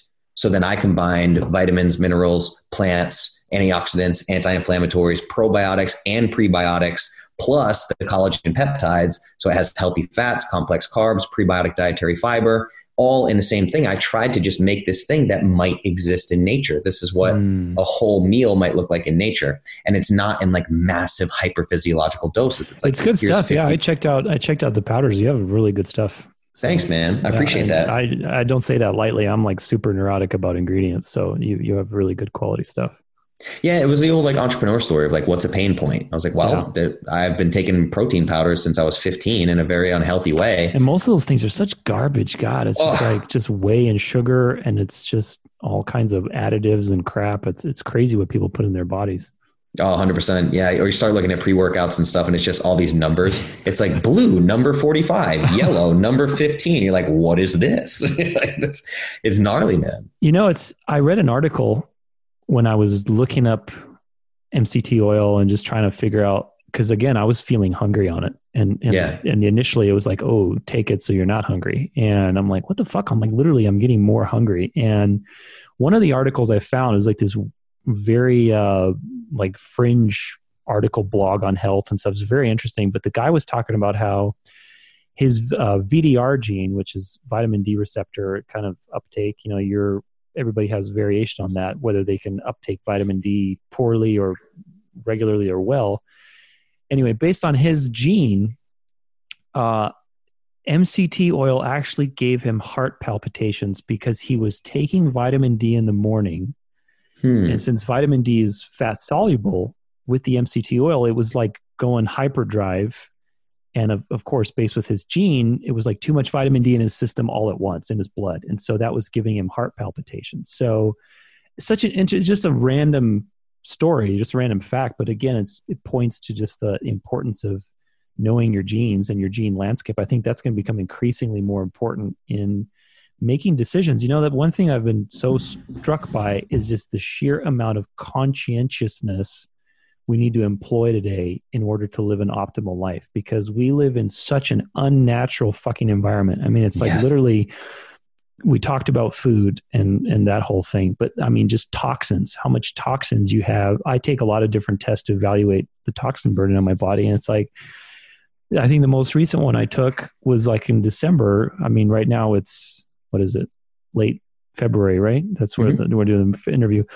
I took it. It's like you get mold toxins, glyphosate. You have fucking bromide in my body. I'm like, God damn it! Like, where the fuck is this shit from? But it's like yeah. you are, you are constantly bombarded, and you think you're eating healthy, exercising, and doing all these things and taking supplements. But in reality, there's a lot more shit going on that you have to constantly do research and constantly make conscientious decisions about because again it's you're living in a totally altered environment and unless you take control that default will just ride you like a wave and you'll become another statistic in my opinion A hundred percent and and that's the thing about the the I, I don't want to just keep harping on like ancestral and species appropriate and all that, but it's the modern day environment is so broken. Like you're driving home from work and you're breathing in brake dust. You know, it's like little things that you don't even think about. Or like I was playing at a, a dueling piano bar in downtown Nashville for 10 years.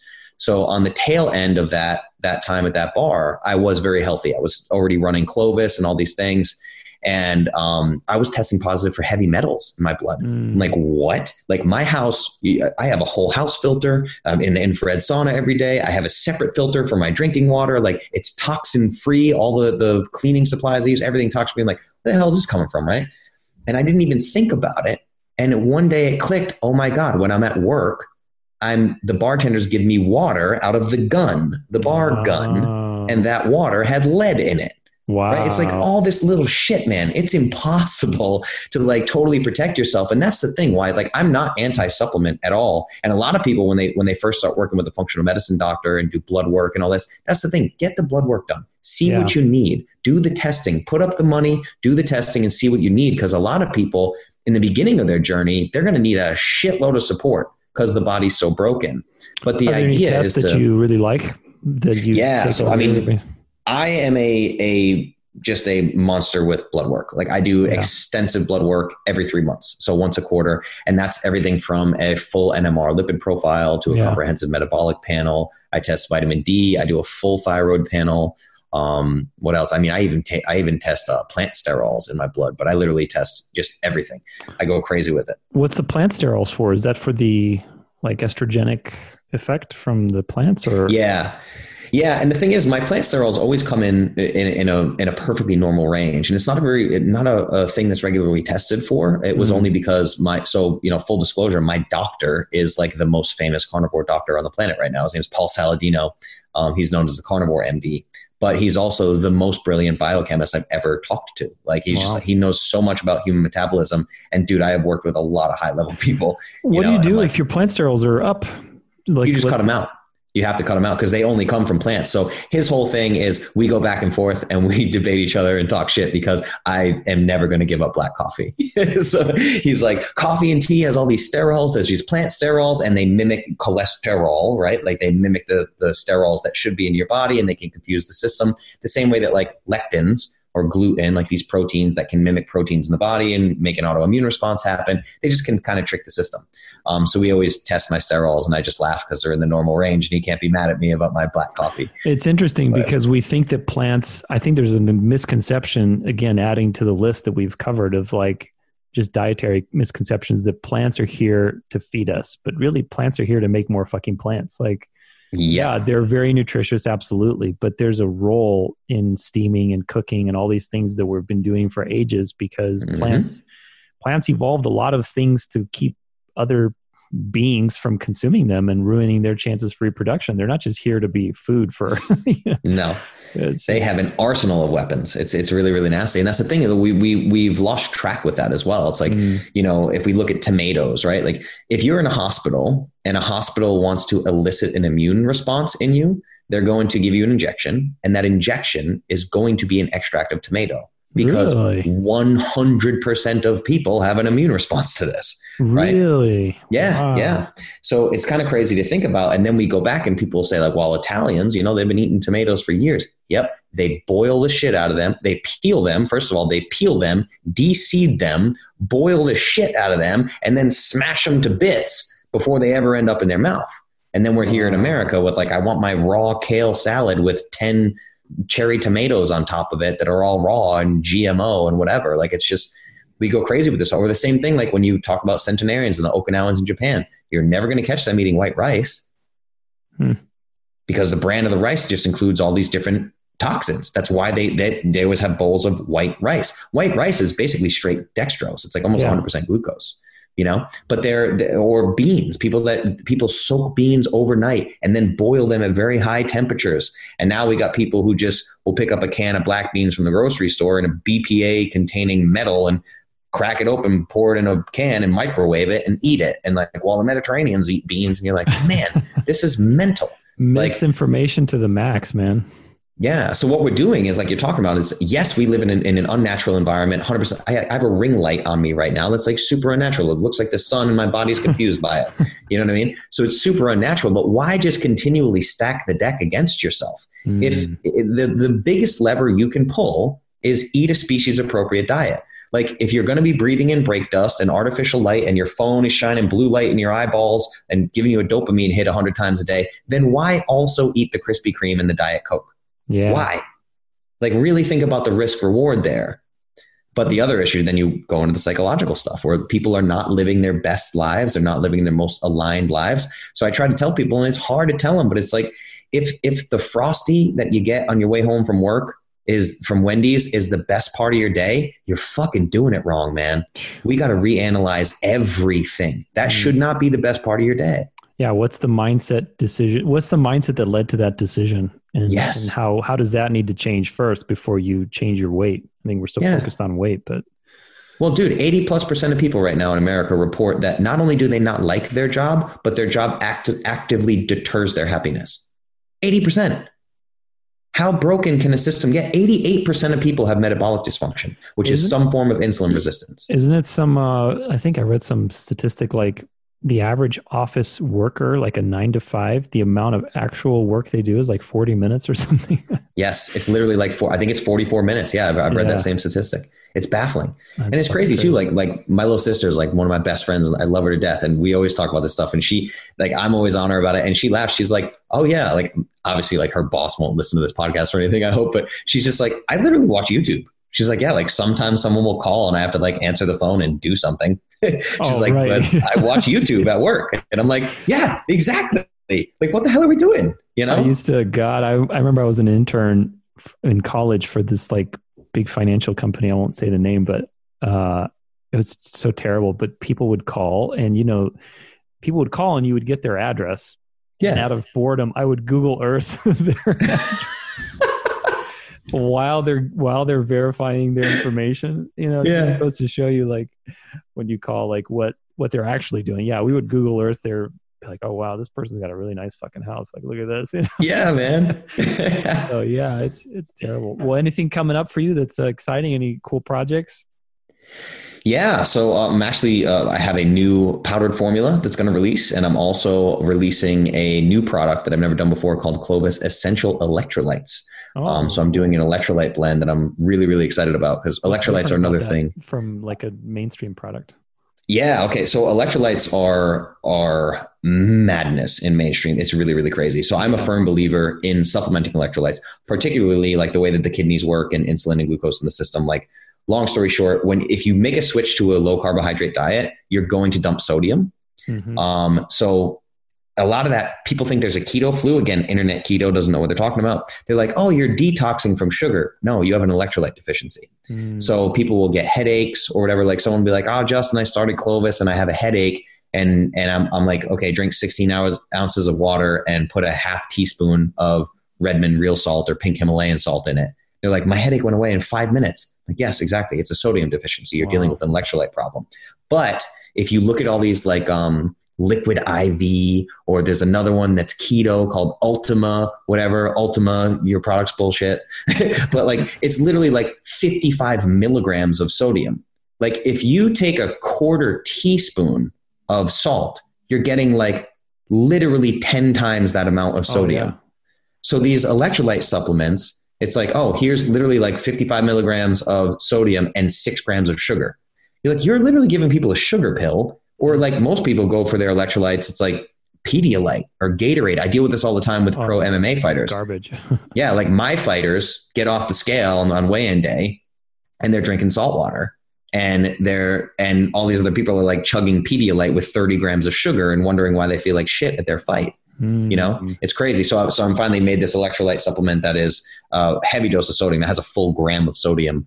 Um, and again, so when we're talking about check sodium, that out. Actually, I've been. It's so funny. I've been really looking for an electrolyte good, but like you said, like most of the shit out there that I've found is just garbage. It's all like all sugar. So, dude, again, it's just like paleo powder. I'm like, if it's not there, I'm gonna make it. Yeah. You know, that's awesome. But, and, and then you have to remember too, like I'm giving you a thousand milligrams, full gram of sodium. So that would actually be two grams of salt because that's sodium chloride. Yeah. So I'm giving you the pure sodium. So people don't realize that it's like, and the American Heart Association. I mean, like if you take the American Heart Association's recommendation for salt, which is less than 1200 milligrams a day, you are automatically putting yourself in the highest possible bracket in risk factor for cardiovascular disease.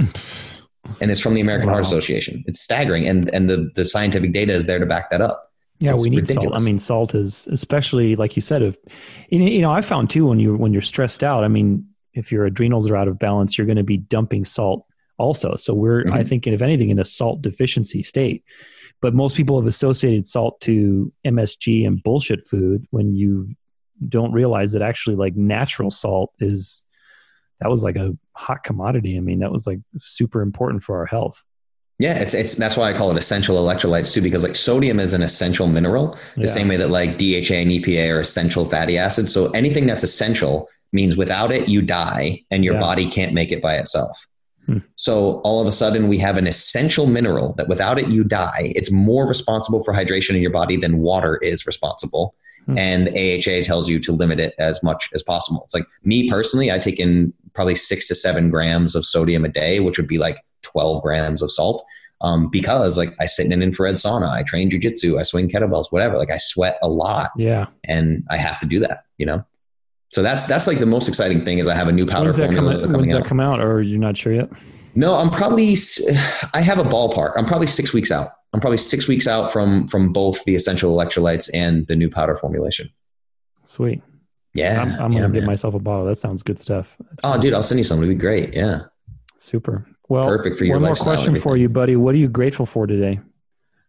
Dude, right now I am super grateful for this podcast because right, I, I, really think, yeah, man, I, I, I, truly think, you know, I, I tell my clients this all the time because people are really bashful. Is I'm like, if you want to change the world, just go tell your story, mm. just hmm. story tell which is why I was so attracted when you when you talked to me about your podcast, The Dance of Life and everything, man. Like we couldn't be more aligned on that. And I'm super grateful right now to have this platform to just share my story and hope there was a nugget in there that that somebody will grab onto and go from there. I think there's at least 12 for sure. I hope so, man. Yeah. No, I love it, man. You're so authentic and you you're really doing good. Your your values are right on point and yeah, I just love what you're about. I think you, I think you're going far. So, it's a pleasure. It's been a pleasure to to be with you and to to really spread some very valuable information and education to people. I hope whoever's listening, you know, check all this stuff out. Health is a journey that we have to go on every day, you know. So it's been great, man. Absolutely. Thank you, brother. Right back at you. I, I, think you're on a great path too, and it'll be fun too. I love making new friends through podcasting too, because then I get to watch your journey and see what you're doing. And yeah, man, and I'm happy to answer any questions anybody might have. It's super easy. Anything that you need to find me, just the at the Clovis Culture on everything, and it's the Clovis Culture podcast and all that. So I'm happy to connect them, and I'm very literally I'd give people my email. I'm just Justin at iamclovis.com and I'm super accessible. So awesome. Yeah. We'll put all that stuff in the, the show notes too. Yeah, that'd so be great. I appreciate that. Reach out to you. So cool, cool.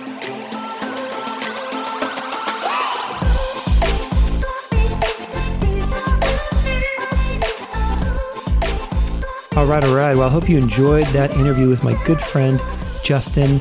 You know, I hope this inspired you guys to really learn about what it takes to build a healthy life, to realize that building a healthy life is a series of questions we have to ask ourselves, and then that leads to a series of decisions that we got to make about our health, our diet, our nutrition. You have to be very intentional. Otherwise, again, you know, we live in a very toxic, very altered world, and you don't want to be at the mercy of that. So get out there, make the right decisions for you, do your own research. It's very important to be your own researcher these days because uh, you know things are always changing and everybody's different. Everybody's genetics different. Everybody's body's different. Everybody's upbringing is different, preferences. So do your own research, see what's going to work for you. Make sure you follow Justin at iamclovis.com or Instagram, YouTube, Facebook, The Clovis Culture. He's got a lot of great stuff he's putting out constantly on health and wellness and maintaining weight, diet, all that kind of stuff.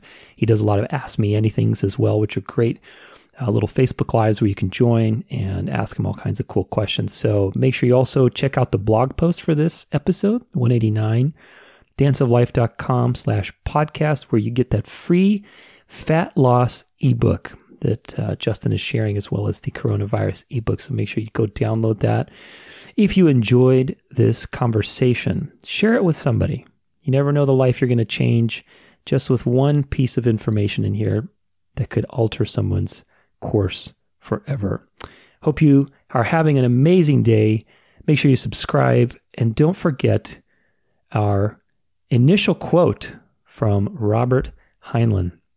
Specialization is for insects. I won't read the whole thing because it's it's a long quote, but specialization is for insects. You know, we should be an adaptable, versatile creature. We're not stuck in the destiny of our genes, of our programming, of our instincts. We are change. We are possibility. That's what human beings are all about.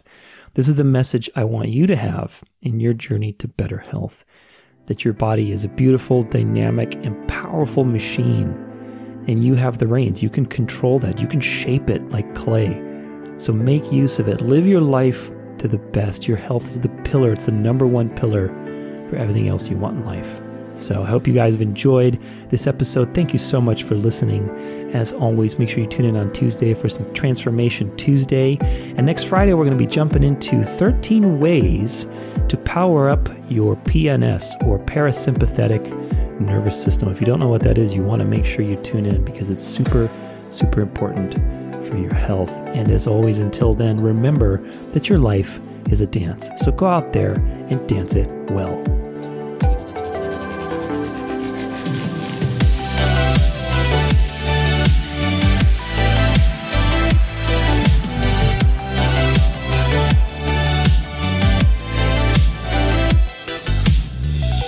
For more inspiration, free resources, and bonus content, stay connected at danceoflife.com.